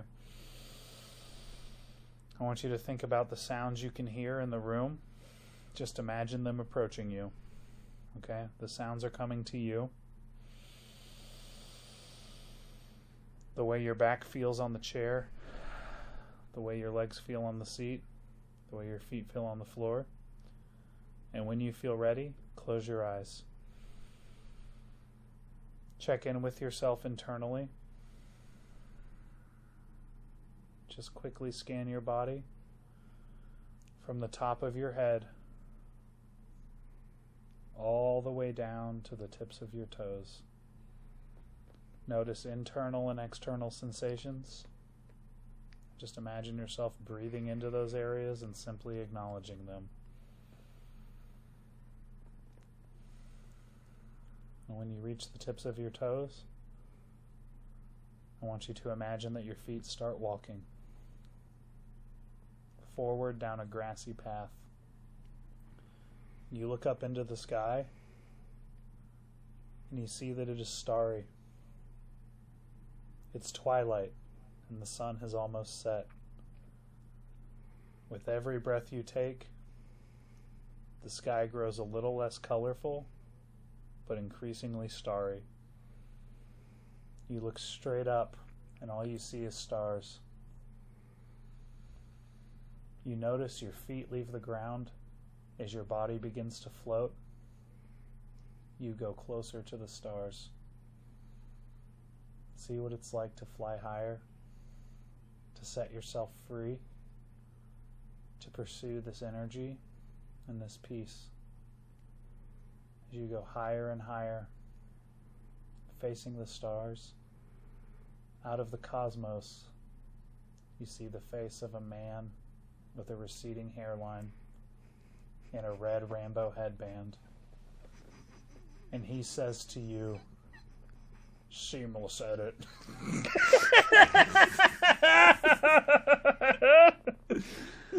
Uh, welcome back to art, everybody. Jeez. I'm not gonna lie. Like I've never. I don't think I've been through guided meditation or anything like Oh, that. dude. But that shit was starting to work. I know, and I, Good. dude, wait till I get going. if you ever want to do it for real, like that was that was a mere demo. Oh my god. Can we? Can we do that while? Uh, before we watch a Nicolas Cage movie oh my like god, yes, one? yes, we can. Um, Ladies and gentlemen, the time has come. The moment has arrived. Um, we've trained in the art of bullshit, and we are here to finally practice our skills. don't criticize my expressive arts intervention. And watch they're evidence based, Greg. jujitsu. they're evidence based. the best news of this whole podcast is, baby, jujitsu is on Netflix. I would offer to summarize it, but I want to lead by saying I understood this movie less than I'm thinking of ending things and the two Buster Scruggs shorts I didn't pay attention to combined. It's it's all on you, Greg. It's all on you, boy. We're all counting Um, on you. I I want to get I want to give my relationship to this movie because I think you and I have a very similar one. Uh, if you want to add with yours, please go ahead. But uh, my relationship with this movie is uh, my friend Elliot, uh, friend of the show, Elliot Petty, sent me a link and to a trailer on YouTube. And again, as I've said before, I usually don't watch trailers unless it is a movie that is going to be a piece of shit and I know it, or it is the next Nicolas Cage movie that is very similar to this. And it was one of those trailers. I watched this trailer, I got excited. It's got martial arts, it's got an alien invasion, it's got super corny bullshit. I am on board. It's got production companies I've never fucking heard of. I am sold on this movie. It came out, I never got around to seeing it, and while we were preparing for this episode, I realized that Jujitsu was indeed on Netflix. Stop the presses, give it to the audience to vote on, and buddy, the audience picked correctly. What, what did you because bump? What did you bump? You'd already stated your picks. I my my picks were Phantom Thread, which uh, apparently is too boring, and um, Stowaway, starring Toni Collette. also About Phantom Thread, I'll, fucking s- I'll I'll answer your your Shirley Bennett quote and say, "Damn, Daniel Day Lewis, some of us had work earlier today. we want to we want to fucking Thomas. do something fun." Damn, Paul Thomas Anderson. This subject matter doesn't make any sense to me. Looking at Um, you, licorice yeah, pizza. I hardly know her ish pizza. So, Will uh, Reno definitely thought the title of that movie was sexual, but but my third pick to make the audience poll was The King with Tim Cham and Robert Pattinson and some other people. I wasn't really in the mood for medieval drama, but I wanted to put it on there because it's in it's been on my Netflix list for a while. And then I discovered of course that Jujitsu was on Netflix. And buddy, life itself changed. We're here. I watched it. And I believe I watched this movie the way it was intended to be watched. Getting. Uh, I was just going in blind, having a good time, getting progressively more drunk as the movie went on. should I should So I give I- my relationship, or are you going to summarize it?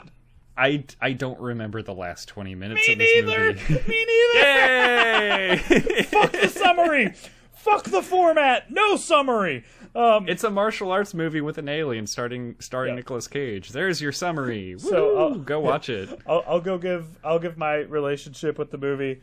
I had no idea it, it existed. Which you know, when even when you, uh, I wouldn't even say I'm a Nicolas Cage fan. I'd say he's my higher power, and I, Mm-hmm. I'm not entirely sure that that's a joke anymore. Um, but um, it's not uncommon when a man makes so many fucking movies for even someone as dedicated as me to have never heard of some of his work. Um, you you sent a picture of it to me on your Netflix suggestions, and I'd never heard of it, and I was like, "It's got Nicolas Cage in it, and it's just called Jujitsu." Yup, I'm in. And so Mm-hmm. That's all you needed. You did not ask a single question I- I- after I sent you that picture. No, what, what? This is not a movie Because for people who ask questions. If you're asking Goddamn right. questions, I, save it for. I'm thinking of ending things. All right, ask your questions there. That's not what this is for.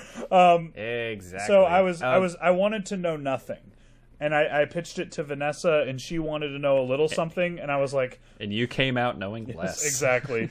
I was like, I won't watch a trailer, but I will read you the first line of the summary. So I read it to her, and I was like, oh, there's aliens. That's all we needed to know. Um, so I, I went and watched it with uh, Vanessa. Ended up voting for uh, Buster Scruggs for the night that we we watched a movie together on Monday. Um, but I went and watched it with Mm-hmm. Uh, her. friend of the show, Matt Lancaster, and producer of this weekend's shooting for a Fright 90 short. You're Never Going to Get Better, written and co directed by friend with benefits of the show, Denny Taylor. um, and uh, you texted me that, like, Greg texted me no matter how much what think of the amount of alcohol you plan to drink while you watch this movie and uh, you're gonna need a little more than that. And so I, I Yeah. immediately texted matt and was like hey do you have any whiskey at your house? And he said no. And i said don't worry you're about to. Bought a bottle of whiskey just for the occasion. Um, what the Dude, fuck like- did i watch it, it was another thing of like I broke the rules by talking to Denny about the movie, but honestly, all I said was, if you think you're drunk enough for this movie, drink more. In in so many words, because holy shit, dude, this is a fucking mess and a half. This is something special. This is like you know there's a there's a recent red letter media video on youtube that's basically talking about like the bruce willis straight to youtube almost streaming service bullshit you never heard of. Just like these movies that these aging action stars will do just to earn an extra buck. And then they're like barely in it. They're not really doing any action or anything like that, but they're in the movie, and the selling point of that movie is that actor's name.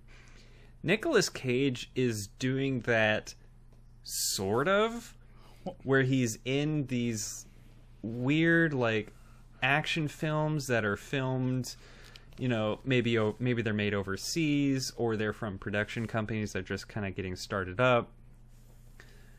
But the difference is he's in them and he is a hundred thousand percent in on it he's in this shit. He's wanting to give his all. He's not just there to collect a paycheck. And that's what makes him so Hey, special. anyone who's worked with him will tell you hardest working actor in Hollywood, and that's not a joke. Like he takes everything he does very seriously. But Greg, it's it's funny you should you should mention Bruce Willis specifically because Ah, it, he was the focus of that red letter media video. Well- it's a good well, one. Greg, while I was watching this, friend of the show Matt Lancaster pulled the IMDb trivia.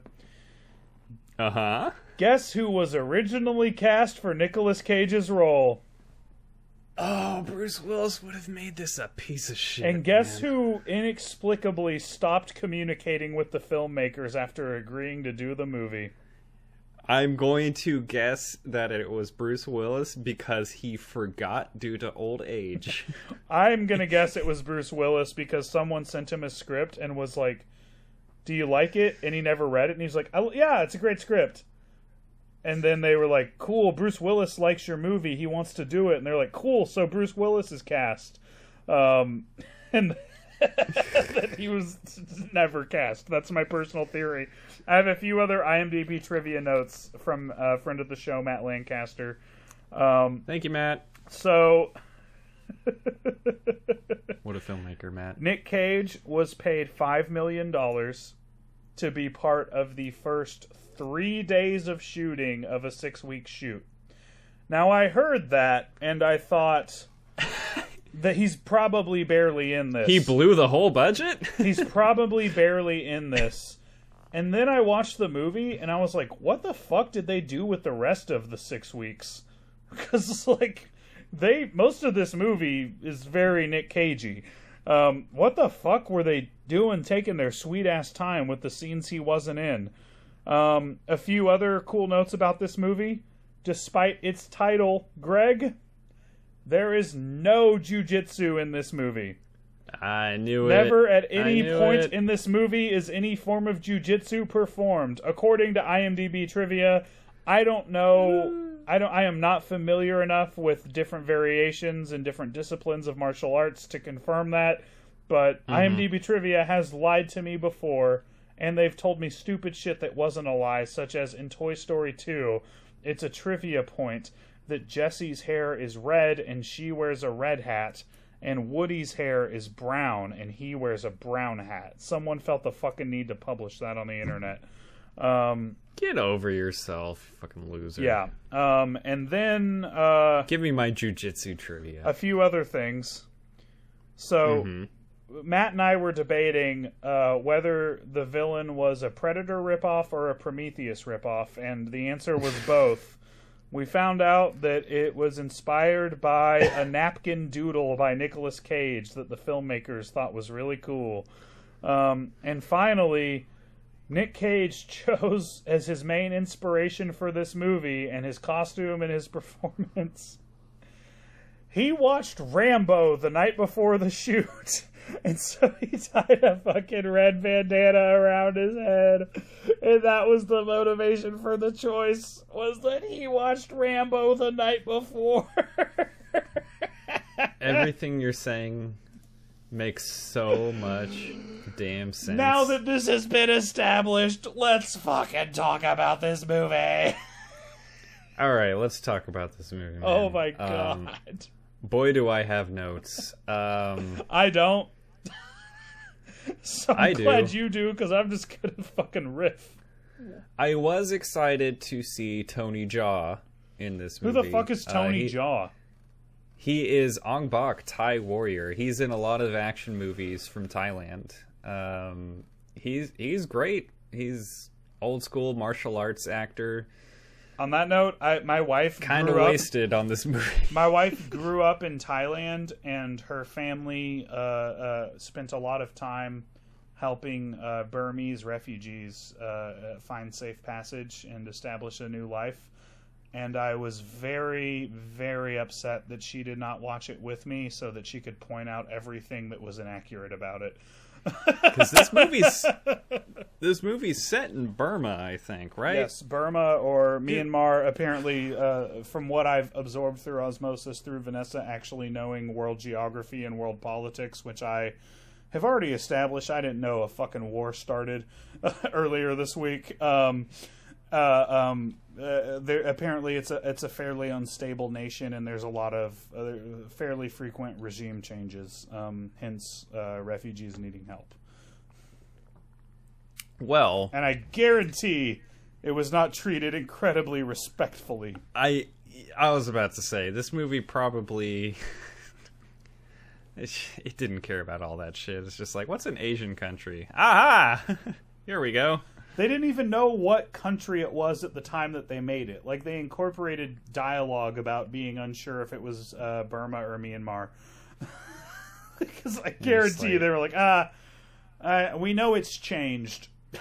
we is, don't know when. Is, what country does this part of the California desert look like? Yeah, that's that's what the real they they, they certainly couldn't be bothered to Google anything about about the nation they were setting a movie in. I, that's that's how I perceived it.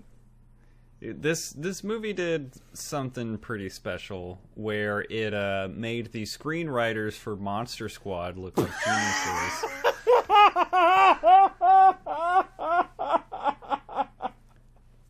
So basically, the alien that we're talking about, a portal opens every six years in a temple, and it has to fight the nine best fighters from Earth at the time. This is literally and just like, the lore for Mortal Kombat for anyone curious.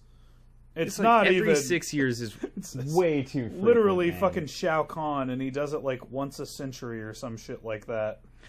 Yeah, Monster Squad was once every hundred years, and then this one was every six years. You're like, this is way too frequent for this kind of movie. Uh, do people notice the goddamn body count of invisible heat vision alien deaths, and do they think Predator is real? Because I guarantee they won't blame it on this movie. oh man so this movie tries. It's something I appreciate, where it's just like, if a movie insists that you take it very seriously, it sucks, and I'm never going to take it seriously. But if a movie insists that it's badass, like this movie, I'll realize that it's not, but I'll still have fun with it. Hey, I don't know that I'd know? say it's not badass. I don't know that I'd say that. It, the, this movie they got a this is this is a classic case of we have a guy that is jacked and he's acrobatic and then step two is we've made a movie. Like the rest they also put his exact... fucking stunt double in as another character. Well shush they didn't exactly flesh it out, but like, oh man, what's that? What's the main character's name? Jake? No, that's I'm thinking of it. Jack. No, that's Jack. That's fuck. What's this guy's name? What do you, what do you say? Three shillings, and we forget the names. Who cares? Welcome to Port Royal, Mister Smith. His name is Mr. so, Mr. Smith, he's our jacked actor that's kind of acrobatic he doesn't really have much of a story. Neither neither oh does God. the whole movie, so that's kind of fair. And you know, this movie there's like an alien plot. There's like a guy that's the our main character is just like he's got amnesia or something. He doesn't remember why he's here, what he set out. Oh, I forgot they also ripped off Born Identity. You're right. Good point. I forgot about. Oh that. yeah. Okay allow me to add to my list here because in my notes I have all the movies that this movie ripped off. Make of. sure you get Mortal Kombat in there. All right, I'll add Mortal Kombat. Um, this movie, it's something that we talked about in between uh, takes here, where you you had told me that this movie was straight out of 1994, and I disagreed, but I didn't tell you why, and I'll tell you why. It's because this movie is ripping off every action movie you've seen over the last 12 years. It has John Wick subtitles, Yes, yes, it does. Yes, it fucking has- does. Born Identity Memory Loss. It has Mortal Kombat Story. It has Hardcore Henry first person perspective action sequences. It has Quicksilver from X Men, like where the camera is like right in front of the character's face and it looks like it's like strapped to a harness, like looking at them. It has Marvel movie like comic book transitions for no reason. It has Stalker Vision from Predator And and, And invisibility. and invisibility. Uh, yeah, cloaking and like thermal vision from Predator. And it has giant wheat fields from Gladiator. And are are we not even gonna say Predator or sorry, not Predator, uh, character design from Prometheus? Like that character design from that thing Prometheus. looks like the fucking Prometheus Add it- alien. Would you agree with me on that? Add it to the and- list. and- Prometheus alien. And, and additionally, I think for the character design, uh, they also ripped off eggs. Thing looks like a fucking Eggs. egg. Ted was just an egg, and if we're gonna call that Eggman from Sonic the Hedgehog, um, that's a 27th movie they ripped off. By all means, dude. Uh, man. This this is basically every bad low budget action. what? Tron. Tron. They also ripped off uh, fucking Tron with just the, uh, again list. the character design was a mix of Prometheus and Tron, a perfect 50-50, I would say. All right. And uh, he, he also list. stole one of Daft Punk's helmets like a dick. That helmet was such a bad effect. Like every once in a while, you see the alien's face on the helmet, and it's the worst looking. Well, yeah, because it looks seen. like his face is fucking pressed against the glass of the helmet. It looks like the helmet's too small and it's smushing his fucking face. he couldn't even afford a fucking helmet that fits. God, this helmet's too tight. fucking alien ass predator with ill fitting clothes. That's the Alien versus Predator sequel. Alien ass Predator. Um, the, I do uh, like our Never mind. I like our martial arts action stars carrying around uh, spray painted silver PVC pipes as weapons. Yes, yes. That's a Like thing. I, I was talking to Matt when that happened, and I was like, "What are they supposed to be? Like, is that supposed to be PVC pipes?" And he was like, "I think it's supposed to be metal bars." And I'm like, "Okay." Because it looks like it's actually supposed to be spray painted PVC pipes. it- it's like it looks like they want us to know that they painted a PVC pipe fucking silver. Jesus. there's like there's like bows and there's like a bow and arrow there's swords and then there's literally just pvc pipe spray painted silver. And it's just like you you have to there's no way you expect me to think this is anything but that. It's fucking hilarious. Like i i do want to get into the cage of it all because he's our you know he's our main focus is he's, he's like a deity on this on this podcast basically. And in life in general. He he shows up in like the first scene of the movie. He's just on a fishing boat wearing a big old fishing hat. He's just hanging out with some guy. That's their teaser. They're like don't worry guys. Nicolas Cage is in this movie. Because it takes until the 39 minute and 45 second mark for him to actually be in the movie once the action starts happening. He shows up late in the game, and the movie is a slog until that point. I was bored out of my mind. I was laughing at the bad visual effects. do, do you want to know my only note on this movie? Please. The one note I took, other than my favorite line and my gimmick and the IMDb trivia. Oh, sorry. No, I took another one, which was it's the only movie that gives you fucking instant replay. It's like the ref was fucking disputing the call. Um, but no, I uh, one of the only notes I took was I did not call Nick Cage saving this Predator ripoff with a paper hat that I actually know how to make. I was just like, and I'm back. Let's go. We're here. Nick Cage. Nick This- Cage showed up with his working boots on for this. Like he absolutely put his working boots on for this movie. You got to give him that. A hundred percent. Like th- this is my main thought on this whole movie that it is a gigantic piece of shit for every second that Nicolas Cage isn't in the movie. I would say even more than a piece of shit. Like it's not like Waterworld where it's actively bad. It's just like white noise, just just completely Yeah, forgettable nothing unless Nick Cage is on screen. there is nothing happening, not even on screen. Like even the the parts of the movie where he's not necessarily on screen, but he's like still in the story. L- Like you're just like this is just a better movie.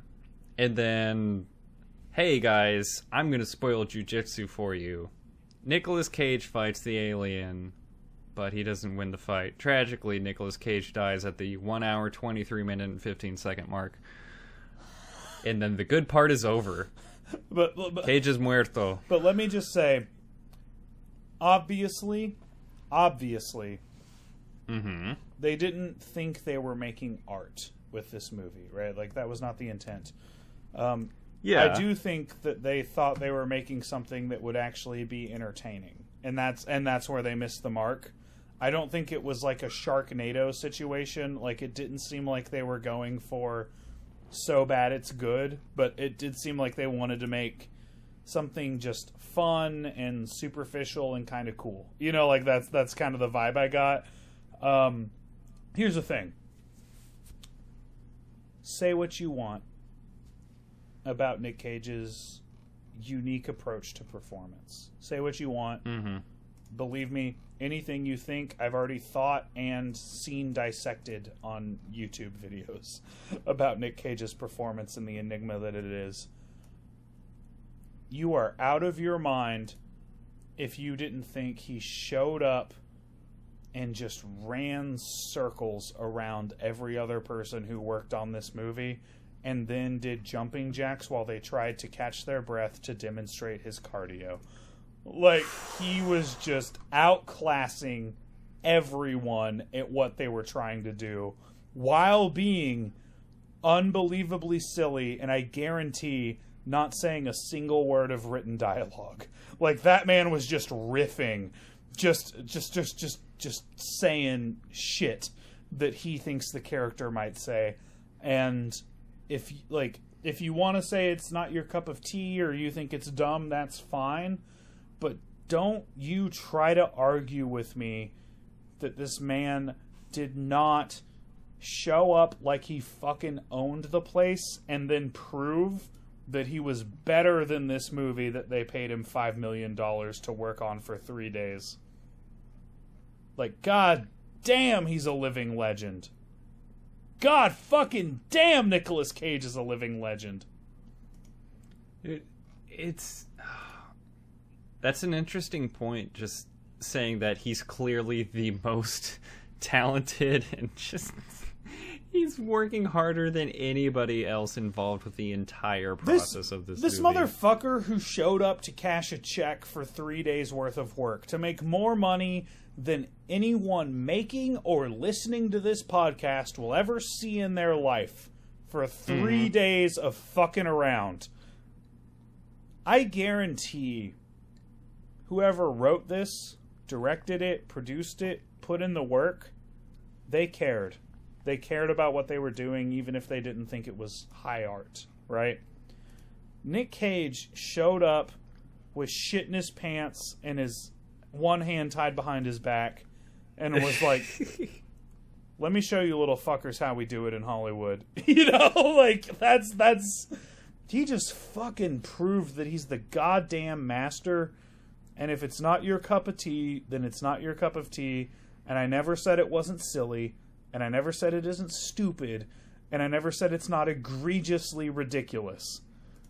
But at what he does, which there is a role for it, and he also does other things, which there is a role for, He can do pig and he can make jujitsu in the same goddamn 12 month period. Don't you fucking tell me he's a hack. Because he's not. He's not. He's not a hack. And he even you uh, you find Nick Cage interviews and you you'll hear him saying, "Yeah, dude, I knew what I was doing. People are going to come to the movie because it looks so bad. I'm trying to fucking make money and give them the freak show that they want." I don't think he's like 100% self-aware, but don't tell me he's not like 65% self-aware. You know, like he's Right. he's a fucking legend, okay? And there's there's there's more skill to what he does than anyone gives him credit for. And to everyone who wants to argue with me for this, I challenge you with this. Show up on a film set and give a better performance than Nick Cage gave in Jiu Jitsu. You won't, because you can't. So shut the fuck Mm-hmm. up. He's 100% the movie saver.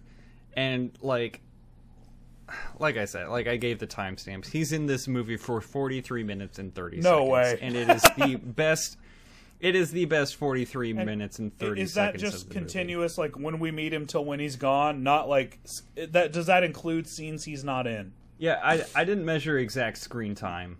Uh, it is it is literally like, okay, spoilers, guys, for jujitsu. Whoa, whoa, whoa, whoa, whoa, whoa, whoa! I already, I, whoa! I already said it.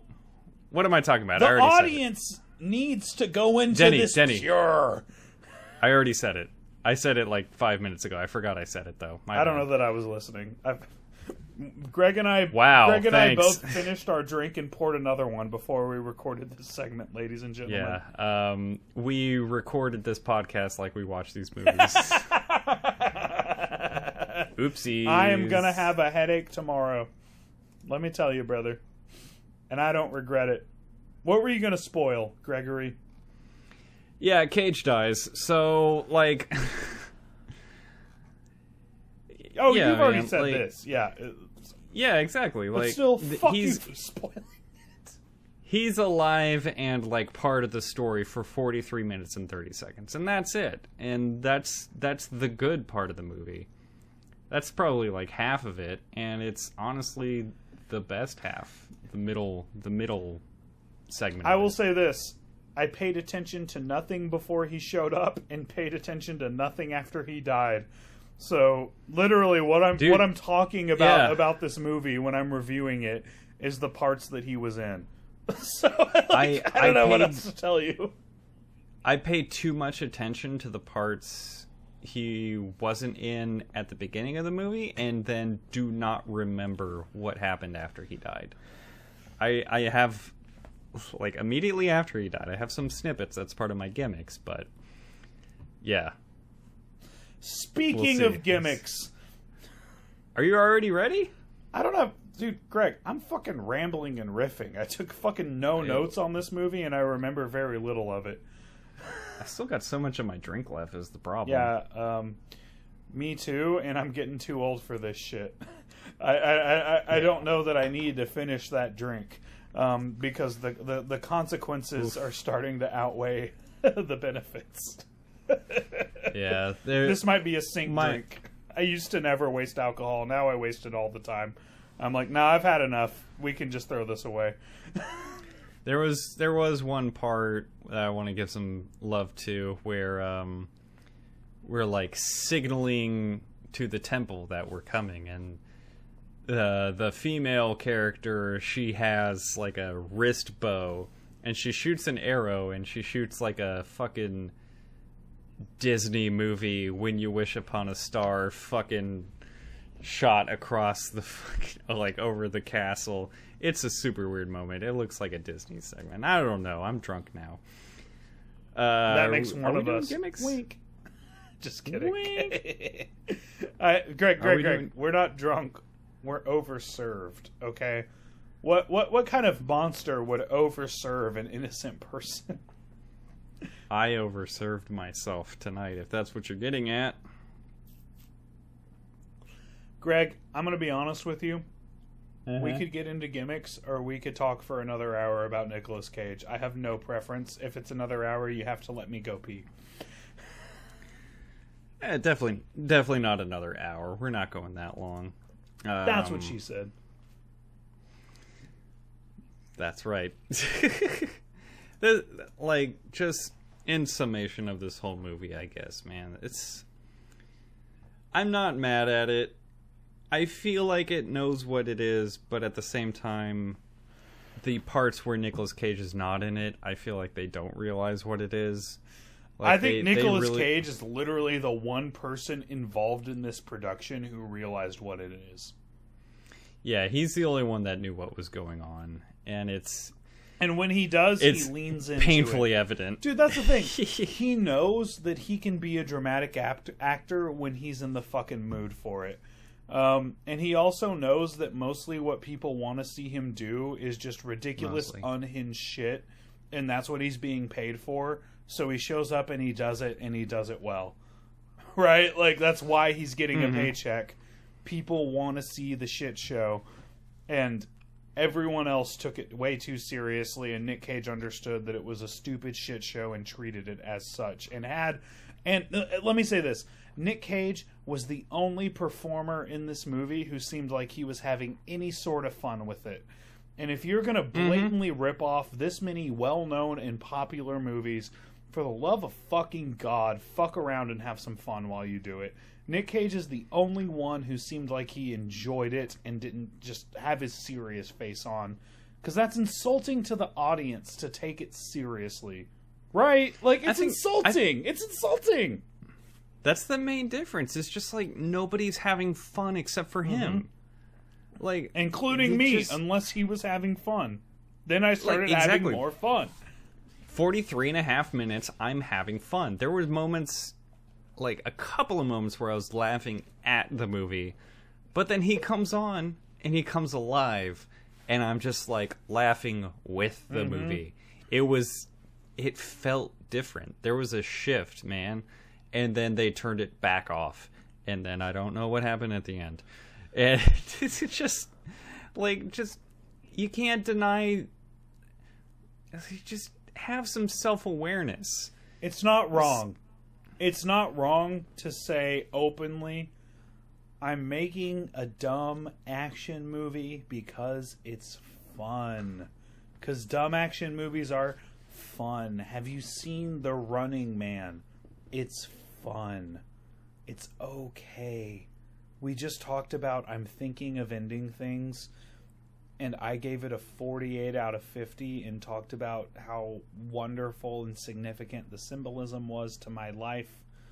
how much fun did you have I would not describe that as a fun movie, and I would say the base level function of a movie is to entertain you, and this is why I rated The Ballad of Buster Scruggs so low, even though it is so well made, because I got very powerfully bored. And if you have not entertained me, you have not done the foundational, fundamental purpose of a movie, and you will never reach the higher levels of a movie, which is making me think about life and giving me a reference point to pull from when I encounter challenges.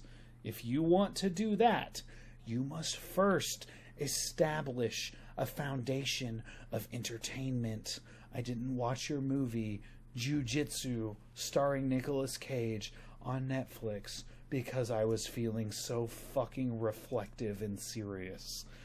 Come on. At least in the 80s and 90s, fucking Jean Claude Van Damme and his producers knew what they were doing and leaned into it. You watch those movies back, and some people are like, Can you believe they used to think this was serious? And I'm like, Bitch, they never fucking thought this was serious. They knew they were making a bullshit, silly, dumb, trope filled action movie. And you're the one who takes it seriously, so you're the fucking mark. Not them. dude what would what's what's worse an action movie that refuses to have fun True lies. or a drama that demands you take it more seriously than you could possibly ever give it credence. action movie that refuses to have fun every time because an action movie by definition its primary function is fun it's an action movie But like, i like this action movie- movies. They're fun. I like to have fun when i watch them. And i'm a This pretentious so- fucking film nerd with a goddamn film degree and a fucking film podcast. And i'm like just give me a fun action movie. I enjoy it. This is what's weird about this one though, because all the times that Cage isn't part of the movie, they're giving us action. yeah They're giving us action sequences. It's not like they're I've just waxing poetic and trying to like build a story. They're it. giving us like shit. Yeah, that's I get. Is that the, like the main issue? the Is world just, like, has it's seen shit it. That seen doesn't before? that doesn't blow our minds anymore. You've clearly seen John Wick, and I don't think you thought we wouldn't notice. That's a John Wick thing. It's not an action movie trope. It's a John Wick thing. You're clearly pulling from action movies that you liked. And like, dude, I've seen it. I've seen it done before. I've seen it done better. Stop taking yourself so fucking seriously. Just just just relax. Have a good time. Lean into it. Stop insulting me. I have a perfectly good 20 hours a week of fresh content of professional wrestling to watch when I want seriously dramatized action. There you go. I, I, I don't need more. Um, I just I don't get it. I don't get this. I hate to bring it back to this, Greg. I hate to bring it back to this. In this post 9/11 world, oh boy. we just we just always makes just everything has to be gritty, you know, and not everything can be a hockey mascot. People, all right? Yeah, I said it. Yeah, I said it. Not everything can be a hockey mascot. Am I still talking? How long have I been talking for? Uh, entirely too long. You ready to close it out here? That's kind of my gimmick. Denny talks too long, Taylor. That's my new name. Yo. Uh, Denny, what is your favorite and chill moment for jujitsu? Do you remember when that one like nameless protagonist just randomly started making out with that nameless blonde chick that had the Rhea, the Rhea Ripley haircut? What? they just fucking okay. I we've we've got the same one. I very clearly wasn't paying close attention. Did they establish any sort of romantic chemistry Okay, before they okay. made out? I want to say something. I want to establish why this is significant. If you. I'll give a very weird whiplash warning here and say this movie has a turn of events that is entirely shocking and fucking hilarious. And you should watch this movie because it's very funny the way they reveal this. But if you don't care about that, go ahead and stick around. If you do care about having the joke ruined, skip ahead a couple minutes. Nicolas Cage is the main character's dad. And they just fucking throw it in there after Cage dies. The female lead is basically like, "Oh, by the way, he was your dad." I don't even remember it. I didn't catch it. Yeah, it was very because they say it and he's like, "Oh man, that's crazy," and then they make out, and that's the scene that we both picked. I like looked up from talking to Matt and saw them making out and was like, "What the fuck?" What happened in the five seconds you were looking away away was the biggest story reveal in the whole movie. that, that didn't have any like significance. Correct? I was like, "What the fuck is going on?" Oh man. and so yeah, my favorite and chill moment in quotes here I have Cage was my dad, but he is dead now. That is sad. Time to kiss. and they they kissed. We haven't picked the same one in a while. This is nice. Yeah, it's pretty nice. Uh, do you- what's your favorite line for jujitsu? Denny? Get off my piano. Um, that's a good That's one. a really good I like that. I think I'm gonna have to use that one because what I have written here is uh, I didn't get one because it doesn't matter and I forgot. Let's go with "Get off my piano" then. Let's go with "Get off my piano." That is the consensus favorite line. Jesus Christ, Greg, what's your what's your what's your motherfucking critical score for this? yeah, this this God. for how much fun I had, this movie sucks shit. Big time. Big And, time, like, brother. it it is two different movies. It, it's it's it's such a unique thing where it's two different movies, but not like in two halves. Yeah, not not in like a cool way. the middle the middle 45 minutes i'm having an absolute blast and then the beginning and the end i don't know what the fuck's going on even and i I, could don't even give remember less of a watching shit any of it other than there was an instant replay and a fucking PVC pipe fight sequence. Jesus Christ. exactly there's a scene with a bunch of armed soldiers fighting our martial arts heroes and they have guns pointed at them and then they start fighting and all of a sudden the guns are gone fuck it who cares uh, i gave this one a 15 out of 40 Greg, we're same ballpark. I gave it a I gave it a, fucking 18 out of 50.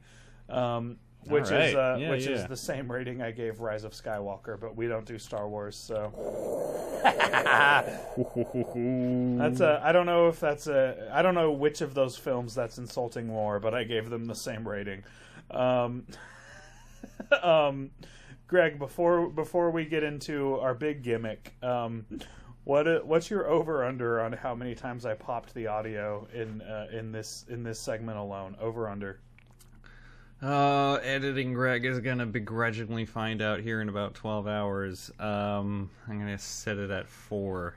I'm gonna say over three, under ten. So, if you get four, you win um, a, sh- a a gift, a gift from Abby Howe that I've been holding on to for about a month for you because I haven't seen you in person in that time. Well, yeah, no matter what, I've Wait. got your new microphone. Excuse me, Abby So? Abby Kola Abby Kolasiki Kolasiki Kolasiki. Yeah. she got married. There you go. Kind of like Peggy Sue. Yay. That's another great Nick Cage movie we should do one day. Peggy Sue got married.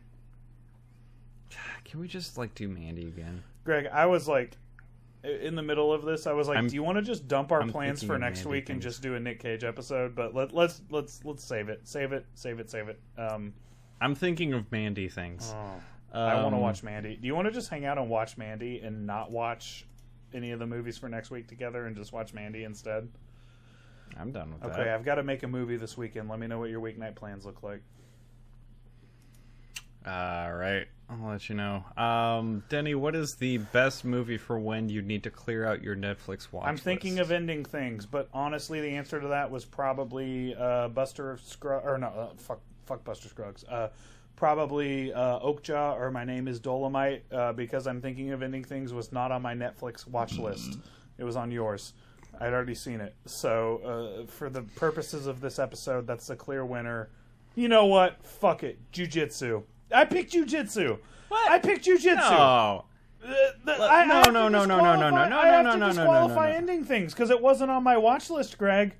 It wasn't on my watch no, list. No, no, no, no. Okay, hold on. No, no, no, no, no. Shut the fuck up for a second. If this is on somebody's, anybody's Netflix to watch Oh, list, oh, oh, sorry. Uh, it's, it's if you sorry. put jujitsu on there, it's gonna get watched. I was gonna, I was gonna, like, I was about it- to do a bit not- where I said, "Oh, then definitely jujitsu." I'm sticking to my pick. Fuck you. I picked jujitsu. You can't fucking Jujitsu- stop me. I picked jujitsu. Jujitsu was on my list for maybe a week. It di- it didn't live on there. I'm thinking of ending things.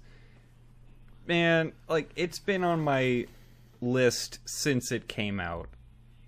Okay, why would you why would you pick jujitsu? Well, it never made It's it to my Netflix watch list because I watched it immediately. So I picked jujitsu. You're so se- you're so self I picked Like if this jujitsu. is on a Netflix to watch list, these three movies plus you know a whole bunch more, you're gonna say like, you know what, you should finally sit down and watch. I'm thinking of ending things. What would you recommend to the audience? You're still gonna say jujitsu, or are you gonna say I'm thinking of ending things? Finally get it off your list. Finally get it around to watching it. you know what? You're still gonna say jujitsu. Do you want me to make a solid, a solid like explanation for that? Sure. I wouldn't tell most people to watch. I'm thinking of ending things. It's for film nerds. If if somebody put it on their list, then they have some interest in it in the first Maybe place. not. Maybe they just heard the hype. They might be disappointed. It would depend on the person. Okay. well, how many people would put jujitsu on their list and just be like, I'm just waiting to be in the right Well, mood? democracy says um, the most amount of people, Greg. The Whatever. most, the okay, most we're in, people would say jujitsu, and I've got receipts for that. If you'd like to see them, you can check our Instagram What? at Movies for When. Well, I'm thinking of ending things wasn't on the poll, so I'm still going with that. You're saying jujitsu and you're wrong. That's fine. We move I on. I picked jujitsu. That's a dumb The pick. people have spoken. It's a dumb pick. You know what? If actually the people you were on notice for picking Waterworld, I am officially pronouncing you off notice. Yeah. You're off notice because you picked jujitsu. I'm about to the same people that picked Waterworld. You're gonna go with Hey, them on this. hey, okay. This is their redemption arc. This is their redemption arc. They were on notice, and officially, your notice has ended. You are off notice. You will be allowed to choose poll options uh, until you fuck it up again.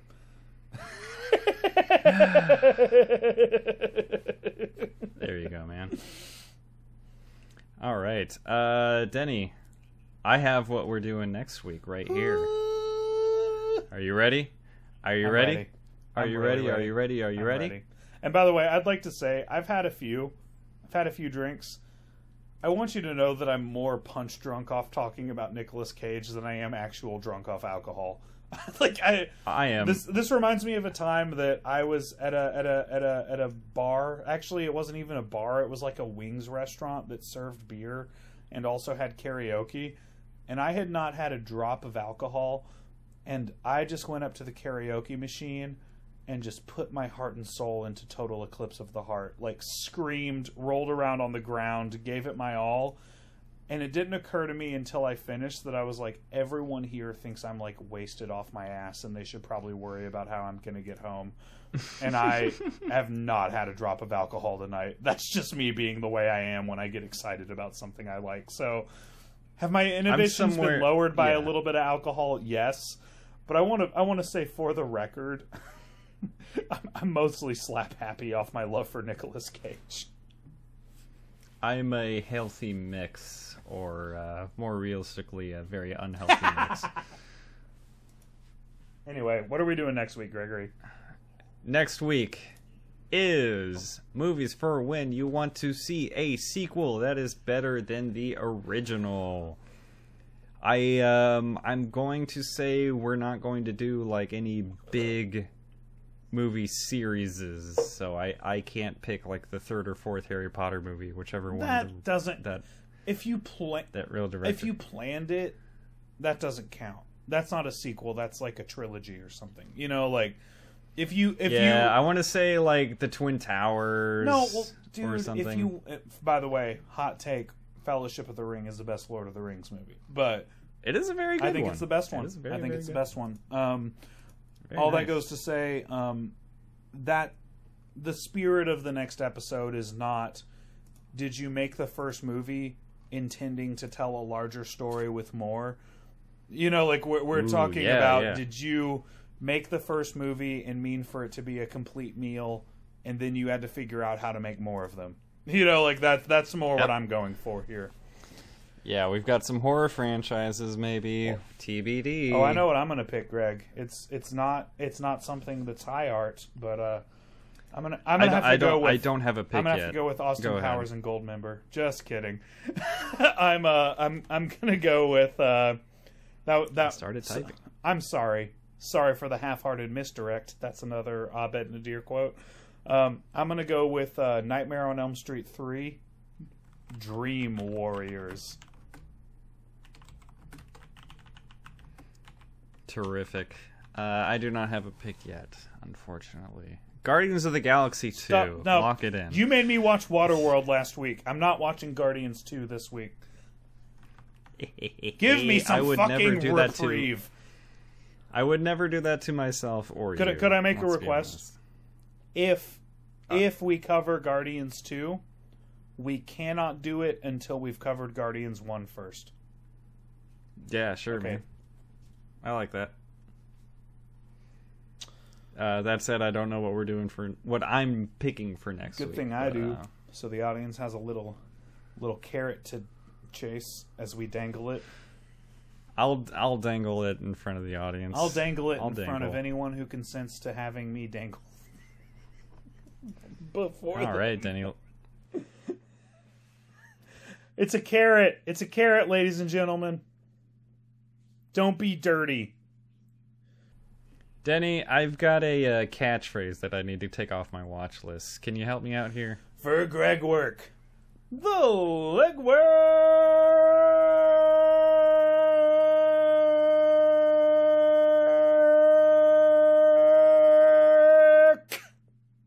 Johnson. I'm Jenny the Talent Taylor. And this has been Movies for When. We already told you when.